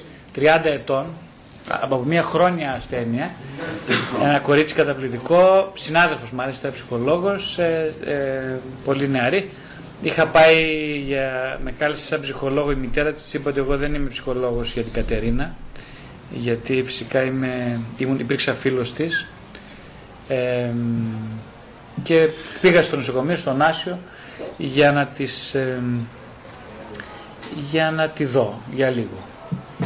Πήγα λοιπόν εκείνη τη μέρα, ένιωθα πολύ αμηχανία, είχα λίγο πέντε χρόνια και πήγα κάθισα δίπλα της, στο, πονούσε φοβερά η Κατερίνα, πονούσε πάρα πολύ και κάθισα δίπλα, θυμάμαι, δεν ήμουν τόσο αμήχανος, είχα ένα εικονισματάκι του Αγίου Πορφυρίου, του Κάψου Καλυβίδη, της, έ- της, ε, κάθισα δίπλα, τη χάιδεψα το χέρι, σφάδαζα από τον πόνο, η καρδιά της ήταν να σπάσει και μ, τη χάιδευα μόνο το χέρι. Τη είπα, δεν θυμάμαι ακριβώς τι είπα, εκείνο που τη είπα είναι ε, πάρε το κονισματάκι, κοίτα το σε παρακαλώ και κάνε προσευχή, ό,τι μπορείς. Πες Άγιε Πορφύριε, σε παρακαλώ βοήθησέ με σε αυτή την ώρα και από μέσα σου κάνει, αν δεν μπορείς να την κάνεις απ' έξω, κάνε από μέσα την προσευχή. Και, θυ- και μ, ότι καν μπορούσε να μου μιλήσει, θυμάμαι, ούτε να μου μιλήσει δεν μπορούσε. Ε, Βγαίνοντας έξω, λέω στη μητέρα της, οικογενειακή φίλη της, λέω, λέω ρε Μαρία, να σου, συγγνώμη αν είμαι λίγο παρεμβατικός, αλλά ε, σκέφτηκα ότι ενδεχόμενο να φέρετε ένα ιερέα να κοινωνήσει το παιδί. Σε παρακαλώ μου λέει Γρηγόρη, σε παρακαλώ μου λέει. Άσε να το αποφασίσω εγώ αυτό. Όχι λέει, όχι, όχι τέτοια, όχι, μακριά από εδώ. Ε, ήταν μια γιατρός, νομίζω νευρολόγος στην ειδικότητα. Μπαίνει μέσα, ήμουν και εγώ καθόλου εκεί. Η Κατερίνα της ε, της λέει τα καλύτερα λόγια. Κατερίνα, μόλις θα πάνε καλά, σε δύο μέρες θα είσαι σπίτι. Ψέματα. Ψέματα. Λέω, όλα θα πάνε καλά, κορίτσι μου. Μιλούσε μια αισιοδοξία, εγώ το πίστεψα. Δηλαδή, λέω τώρα, τόσο, ε, τι καταπληκτικά πάντα πράγματα. Όλα, τι, εγώ άρχισα να παίρνω και εγώ κοράγιο. Εγώ ξέρω ότι δεν είναι. Αλλά άρχισα να παίρνω, δηλαδή, λέω, τι, τι είναι αυτό τώρα. Γελούσε, ήταν καλά η γιατρός και όλα αυτά. Μετά από 10 λεπτά βγαίνω έξω εγώ, χαιρετάω τη Μαρία, μπαίνουν οι όλοι οι γιατροί μέσα, λένε ότι τώρα λυπόμαστε, αλλά πρέπει να πάει στην εντατική. Αυτό τώρα αυτή τη στιγμή εγώ έφευγα για το σπίτι, στην εντατική. Μαθαίνω το ίδιο απόγευμα, η, η, η Κατερίνα κοιμήθηκε. Ε, εγώ θύμωσα πάρα πολύ με τον γιατρό, με τους γιατρούς, θύμωσα πάρα πολύ. Θύμωσα όπως καταλαβαίνετε κι εσείς, γιατί ε, Κανείς δεν της είπε την αλήθεια. Εγώ ξέρω όπως ξέρετε και εσείς πολύ καλά ότι η Κατερίνα, κάθε όπως κάθε μελοθάνατος, γνωρίζει ακριβώς την κατάστασή της και ξέρει ακριβώς όχι την ώρα, ίσως και τα δευτερόλεπτα που θα κοιμηθεί. Ε, απλά όπως καταλαβαίνω και τους γιατρούς, γιατί και εγώ είμαι ανήκω σε αυτή την ε, σε παρόμοια ειδικότητα, ε, πρώτον ε, δεν ξέρω να χειριστούν ενδοψυχικά το ζήτημα του θανάτου οι ίδιοι μέσα τους, ε, βλέπουν σαν ρουτίνα αυτή τη διαδικασία, λένε δύο καλές κουβέντες για να αποφύγουν την ουσία, που η ουσία είναι φυσικά να πεις στον άλλον αυτό που ήδη ξέρει. Όχι να του πεις κάτι που εσύ θέλεις να ακούσεις. Καταλαβαίνω, αναγνωρίζω έτσι για να μην παρεξηγηθώ ότι το, το χρέος των γιατρών είναι πάρα πολύ δύσκολο. Αλλά έχω την εντύπωση ταυτόχρονα ότι είναι καθήκον που δεν, οι γιατροί να εκπαιδευτούν στην ανακοίνωση ειδήσεων και στους συγγενείς και στους μελοθάνατους. Εάν δεν εκπαιδευτούν οι γιατροί, ποιος θα εκπαιδευτεί; Ποιος, ο ηλεκτρολόγος; Οι γιατροί πρέπει να εκπαιδευτούν σε αυτό; Έχω την εντύπωση ότι δεν έχουν καμία εκπαίδευση σε αυτό το θέμα. Με αποτέλεσμα να κοροϊδεύει τον κόσμο. κοροϊδεύοντας τον εαυτό τους. Μου θυμίζετε τώρα με αυτό που μου είπατε έτσι και λοιπά, ότι από τη μια ο ίσκιος το όνειρό του είναι, ας πούμε, τη σκιά είναι, το όνειρό του είναι να, να βγει ο ήλιος, αλλά ο ίσκιος σε κάποιες περιπτώσεις, όπως ακριβώς είναι το όνειρό του να βγει ο ήλιος, αλλά τόσο φοβάται τον ήλιο. Και ο, ναι, ναι, φοβάται πολύ. Είναι αυτό που είπαμε και πριν, ότι το εγώ έχει όνειρο να, κα- να αυτοκαταργηθεί. Το όνειρο δηλαδή του εγώ είναι ο θάνατος. Γιατί όπως, ε, λέ- τι σημαίνει ο θά- ο θάνατος, αν πεθάνω, εγώ θα γεννηθώ. Αν, όσο μου επιτρέπεται να πεθάνω η ζωή, τόσο θα ζήσω. Αυτό συνοψίζει με μία φράση, έτσι. Είναι αυτό που λέει όταν όταν πεθάνεις, όσο το λέει, ό- όσο, ε, αυτό ακριβώς. Αυτή που είναι βαθιά αλήθεια, που την ξέρει το εγώ, άλλο τόσο τη φοβάται. Έτσι. Γι' αυτό οι άνθρωποι δεν μιλάνε, είτε είναι γιατροί, είτε είναι ψυχολόγοι, είτε είναι η μάνα σου, είτε είναι ο πατέρας σου, δεν μιλάνε ειλικρινά. Δεν θέλουν την αλήθεια. Είναι αυτό που έλεγε κάποιος ότι ο- όταν υπάρχει πόλεμος, ο πρώτος νεκρός είναι η αλήθεια. Γιατί δεν πιστεύουν ότι δεν θέλουν να χάσουν κάτι, ότι θα εγγυηθούν από το θάνατο δηλαδή. Τι είναι ο αρκισισμός. Για να σου πω κάτι. Ναι. Λοιπόν, επειδή έχω ένα φίλο μου στην Αθήνα, ακριβώς την ίδια την περίπτωση αυτή, είχε πει σε ένα κολλισταγητό δεκαετών. Γιατρός ο Γιατρός. Και βγήκε έξω και έτυχε να ήμουν και εγώ εκεί. Και της είπε πάνε καλά και τα λοιπά. Και το παιδάκι πέθανε τρεις ώρε το μεσημέρι. Τον βρίσκω λοιπόν το απόγευμα γιατί έκανε ευημερία. Και ξέρετε τι του είπα. Λέω πρέπει να ντρέπεστε. Δύο πράγματα ακριβώς έχω σα μιλάω. Πρέπει να ντρέπεστε γιατί λέω δύο πράγματα δεν πρόκειται ποτέ να σας συγχωρέσουν, λέω το παιδί. Το ψέμα και την ελπίδα που έδωσες. Ένα αυτό. Και δεύτερο, γιατί του λέω είπε ψέματα, ξέρετε τι μου απάντησε. Συντετριμένος ίσω και δεν περίμενε αυτή την επίθεση. Γιατί δεν μου αρέσει να χάνω το θάνατο. Πολύ ωραία. Πάρα- Αυτό είναι ένα εξαιρετικό παράδειγμα που απαντάει, Στην ερώτηση. Στην περιφέρειας. απαντάει στην ερώτηση. Και περιφέρεια και περιφέρεια. Όχι, τίποτα, έτσι δεν Προσέξτε λίγο. Α, Είναι πολύ ειλικρινής η απάντηση του γιατρού. Ναι. Δι- Εγώ την εκτιμάω πολύ αυτή την απάντηση. Δεν μου αρέσει να χάνω από το θάνατο. Δεν ήθελα να, να συστέλνω να πεθάνω. Έχει γράψει, Ότι κύριε κάτι καθηγητά, μπορεί να γίνει. έχει γράψει ο μακαριστός Αρχιεπίσκοπος Χριστόδουλος, είχε κάνει ως Μητροπολής Δημητριάδος, μια ομιλία για το απόρριτο των ιατρών, που ήταν υπέρ να λένε οι γιατροί την αλήθεια στους ασθενείς. Και όμως αυτή ήταν ειλικρινή η απάντηση. Δεν μου Μα τι αρέσει έκανε; να χάνω. Τον ασθενή εννοώ, με τον οποίο στον Αυτό. θάνατο. Πάρα πολύ ωραία απάντηση, ειλικρινέστατη. Ήσασταν κι εσείς ειλικρινείς. Εγώ έκανα επίθεση. Ε, Γιατί είδα ναι. τη μητέρα να, να αλλάζει χρώμα το μεσημέρι. Είμαστε μαζί. Ε, ήλπιζε ότι δεν θα πάνε τα πράγματα καλά. Και το πρώτο που ήρθε εκεί ήμουν εγώ, ακριβώς δίπλα. Και μου έπιασε το χέρι. Και μου λέει τώρα τι του λέτε, λέει πάτερ; Γι' αυτό εγώ έκανα την επίθεση. Εγώ στεναχωρέθηκα επίσης και δεν ξέρω αν εσείς στεναχωρηθήκατε. Εγώ στεναχωρέθηκα που η Κατερίνα δεν κοινώνησε. Ενώ πριν από λίγες μέρες, όταν ήταν ακόμα στα σύγκαλά τη, ε, ήθελε να κοινωνήσει. Δηλαδή αυτό τώρα, ας πούμε, δηλαδή γιατί να μην ρωτήσει το παιδί, την παιδί 30 γιατί να μην τη ρωτήσει. Δηλαδή, εγώ, εγώ τώρα είμαι μαμά, εντάξει. Ε, ρω- ε, θα ήθελες να κοινώνει. Δηλαδή, πες μια ανέβα, θα κάνω το κεφάλι. Θα, ναι, ναι, δηλαδή θα θέλεις. Είναι 30 χρονών. Θέλεις, παιδί μου, να. ε, Θα είπα. Εντάξει, δεν πιστεύω στο, ε, στην εκκλησία, δεν πιστεύω κλπ. Οκ, δικαίωμά μου, η μαμά. Που είναι άνθρωπος που θυσιάστηκε για το παιδί. Προσέξτε τώρα, ε. ένας άνθρωπος που λέει ο πατέρας Νεκτάριο, ένας φίλος μου, ε, λέει, είναι, λέει η Μαρία Γρηγόρη είναι πιο καλή χριστιανή από τους πιο συνειδητού χριστιανούς. Μπορεί να πηγαίνει εκκλησία. Είναι εξαιρετικός άνθρωπος. Και είναι, όντως. Αλλά εκείνη τη στιγμή, ρώτα ρε παιδάκι με τον άλλον, θέλεις, ε, κορίτσι μου, ας πούμε, να φέρουμε έναν ιερέα εδώ να κοινωνήσεις; Αυτό μου θυμίζει Ευαγγέλιο. Θέλεις να γίνεις καλά. Που ρωτάει ο Χριστός. Αυτό δεν λέει σε εμά. Το παραλυτικό, τι λέει, δε- τι θέλεις. Λέει, δεν ανθρωπών και έχω, να με σπρώξεις. λέει. Να μου ρίξει κλωτσιά. Αυτό ακριβώς το παράδειγμα το λέω για να δείξω αυτό που είπατε, ότι γιατί αν δεχτεί ο άλλος ότι εγώ παρόλο που ε, θα φέρω ιερέα, τι σημαίνει; ότι συμφιλιώνω με την ιδέα του θανάτου του παιδιού μου. Και εγώ όπως και ο γιατρός δεν θέλω να νικηθώ από το θάνατο. Όχι, το παιδί μου δεν θα νικηθεί από το θάνατο. Δεν θα νικηθώ και εγώ ως μητέρα, ως πατέρας Είναι γιατρός. Και ο γιατρός από την ιδέα του θανάτου. Δεν θα νικηθώ. Ενώ συμβαίνει ακριβώς το αντίθετο. Όπως λέει ο Γιάλομ, πολύ σωστά κατά τη γνώμη μου, ε, η ιδέα του θανάτου ε, ο θάνατος ο ίδιος, λέει εκείνος που δεν πιστεύει φυσικά στην Ανάσταση, ε, μας σκοτώνει. Καταργεί δηλαδή την ουσία του σώματος και της ύπαρξης, λέει ο Γιώργος. Δεν συμφωνώ με αυτό, αλλά αυτός λέει έτσι. Α, λέει η ιδέα του θανάτου όμως μπορεί να σε σώσει. Στην πραγματικότητα τι μπορεί να σε σώσει; Μπορεί να σε σώσει η συνεχής διαπραγμάτευση με τη βεβαιότητα του θανάτου. Γιατί όπως είπαμε πριν, δεν πιστεύουμε ότι υπάρχει θάνατος, ούτε ότι εμείς θα τον αντιμετωπίσουμε ποτέ. Ο μόνος, ο μόνος, η μόνη στιγμή που αρχίζουμε να υποψιαζόμαστε ότι υπάρχει θάνατος είναι όταν πεθαίνει η μάνα σου, όταν πεθαίνει ο πατέρας σου, πολύ περισσότερο και τρομακτικά όταν πεθαίνει το παιδί σου. Εκεί πια συγκλονίζεσαι γιατί ε, δεν έχεις πια να πιαστείς από κάπου. Όταν πεθαίνει ο πατέρας σου και η μάνα σου λες έχω ένα παιδί, για παράδειγμα. Έχω το παιδί μου. Υπάρχει μέλλον. Αν πεθαίνει το παιδί, λες δεν υπάρχει μέλλον. Δεν σου κόβω τα πόδια. Κάτι θέλω να ρωτήσετε εσείς όμως ναι. Ε, είπατε ότι τα πέντε στάδια του πέμπτους υπάρχουν ε, στο τέλος η αποδοχή και προχωράμε. Δηλαδή, όταν δεν αποδεχτούμε κάτι που χάνουμε, δεν μπορούμε να προχωρήσουμε. Ε, Α υποθέσουμε ότι υπάρχουν κάποιες περιπτώσεις που ένας άνθρωπος αποδέχεται κάτι πράγματα σε απώλειες και προχωράει.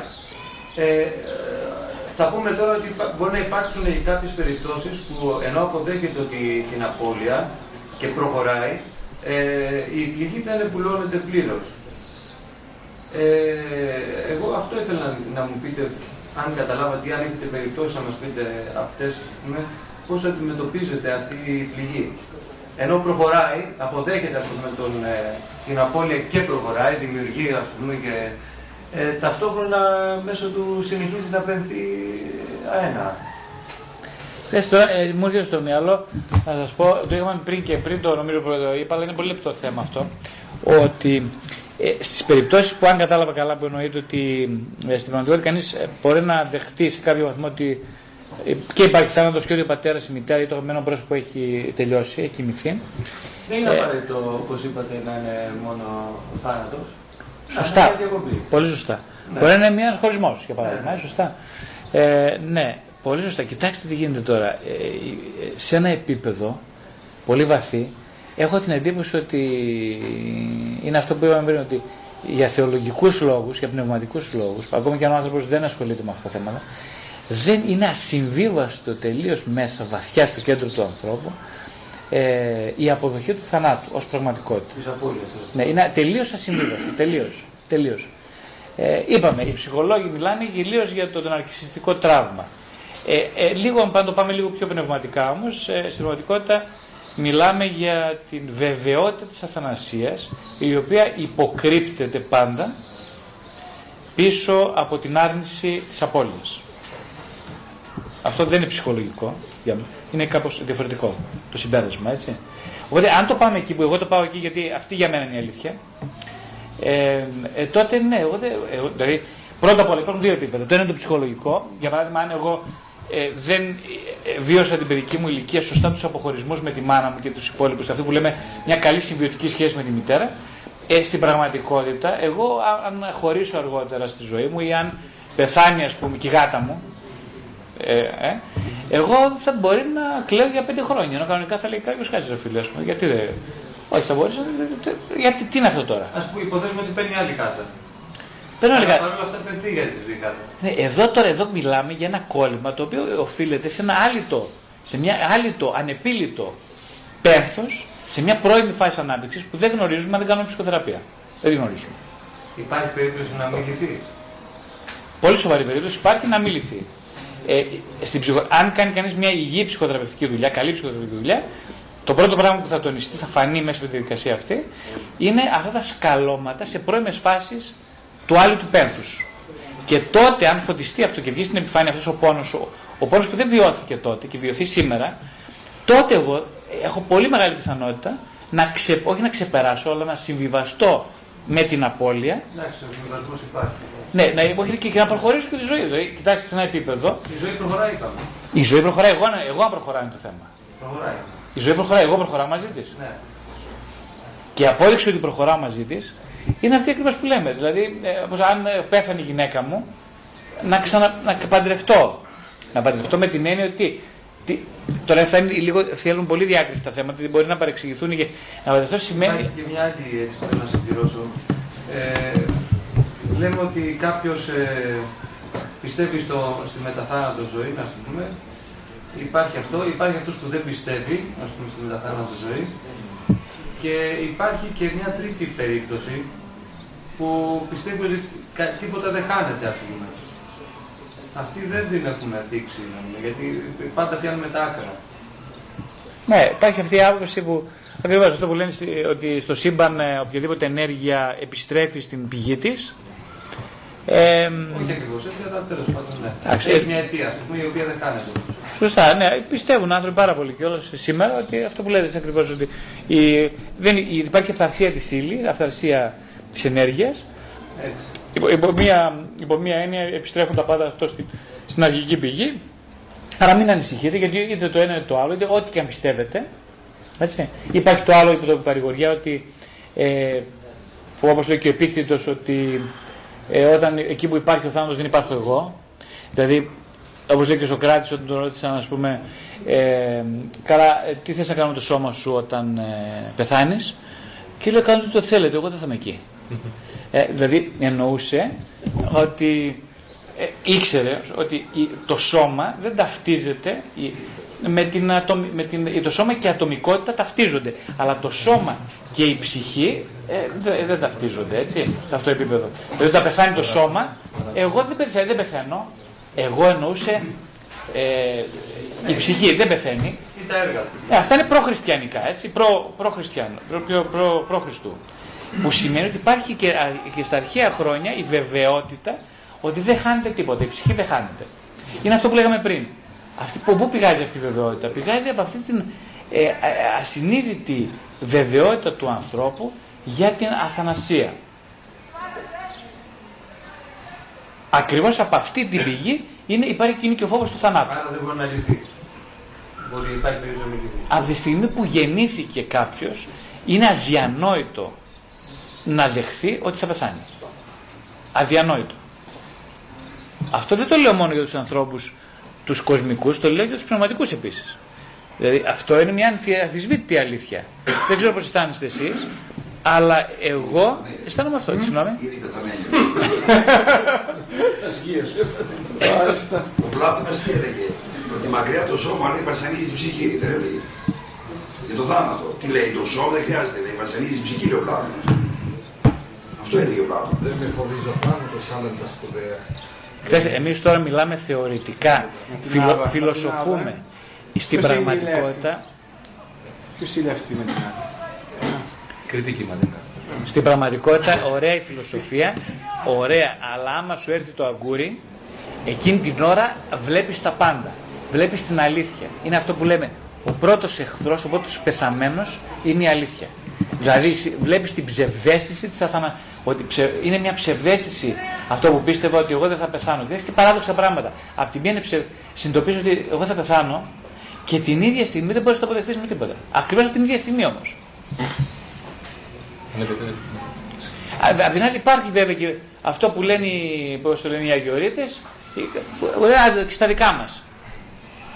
Τι σημαίνει και στα δικά μας, αυτό είναι καταπληκτικό όμως, αν το δει κανείς έτσι οντολογικά. Τι σημαίνει και στα, άντε και στα δικά μας, τι σημαίνει αυτό όμως εδώ, αυτό είναι πολύ σημαντικό. Δεν μπορεί να το καταλάβει ο άνθρωπος αυτό το και στα δικά μας. Αν το πούμε για τάφο, το σήμερα νεμό άμπλου εταίρου.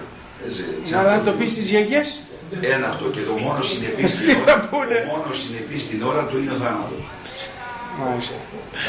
Και να σας πατέρα περι- περιγερνούν το Να θάνατο. Στο συνεπίσει Αγιονόρο και το έχουμε θάνατο. ζήσει αυτό Συνεπίσει και σε θάνατο. κηδείες μοναχών. Γιατί έρχεται εκεί που δεν τον περιμένεις. Α, αυτό είναι το θέμα. Ναι, πατέρα Γιώργη. Εσείς και εγώ. Πατέρες.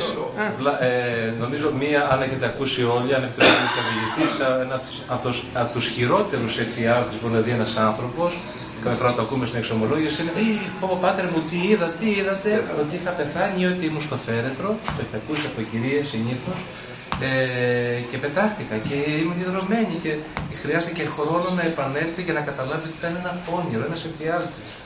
Ήταν αδέχω να δω τον εαυτό μου στο φέρετρο. Το λένε συνήθως άνθρωποι που μάλλον, μάλλον έχουν και μια μορφή κατάθλιψη. Η μνήμη θανάτου τι είναι να χτυπάω ξύλο ή να σκέφτομαι το πεθάνω. Πνευματική κατάσταση. Μνήμη θανάτου. Και ρωτώ. Πνευματικός. Τι είναι η μνήμη θανάτου, να χτυπάω ξύλο; Είναι εβραϊκή συνήθεια, δεν είναι καν χριστιανική. Πάμε ξύλο. Εσείς ξέρετε. Μάλιστα. Η απάντηση είναι δική σας. Άλλος;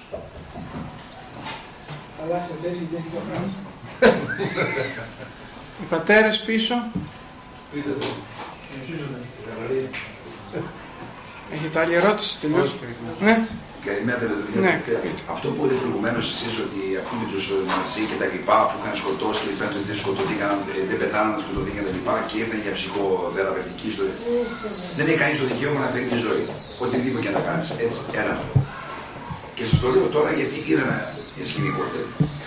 Αυτοί λοιπόν οι άνθρωποι που παίρνουν τον νόμο στα χέρια και σε βάζουν στη τεχνική καρέκλα με την ένεση, ποιος τους δίνει το δικαίωμα; Θανατική ποινή. Αυτοί δεν θέλουν ψυχοθεραπεία.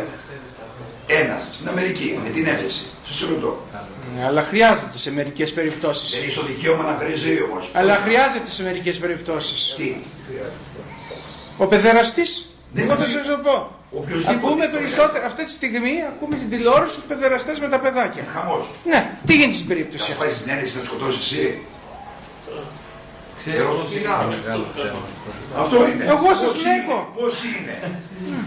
Εγώ σας λέγω τι γίνεται στην περίπτωση αυτή. Χρειάζεται η η θανατική καταδίκη γιατί Αυτό. δεν έχουμε σοφρονιστικό σύστημα. Δυστυχώς. Ε, Αυτό ναι, εντάξει, αλλάζουμε. Αλλά τι γίνεται στην περίπτωση αυτή. Τι γίνεται σε αυτή την περίπτωση αυτή; Τι, τι υποστήριξη ψυχολογική θέλουν οι οποίοι παρέχουν την ένεση. Αλλά κάποιος που, πατέρα Παναγιώτη, κάποιος που σκοτώνει 10 ανθρώπους. Δεν αμφιβάλλω σε αυτό. Δεν είναι σέμος Ή ένας πατέρας που σκοτώνει το παιδί του. Είναι άρρωστος. Εάν το βρείτε εκείνη την ώρα, φάτο. Μετά άστο. Ε, ε, άρα. Εν πάση περιπτώσει. Είναι ασθενής. Με λίγα λόγια, πάτε ξύλο. Είναι ασθενής.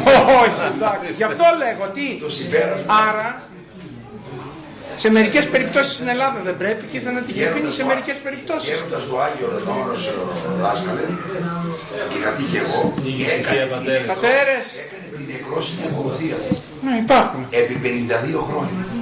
Και όταν πήγα εκεί πια φιλοξενούσα από κάποιον άλλον, Πατέρες, ήταν στην Καψάλη, στη Γερασιά επάνω και είχα την νεκρόσιμη ακολουθία. Και όταν πήγα μέσα, λέω δεχτήκα, εκείνη τι το κάνετε. Όχι, πάτε μου, μετά θα σας πω.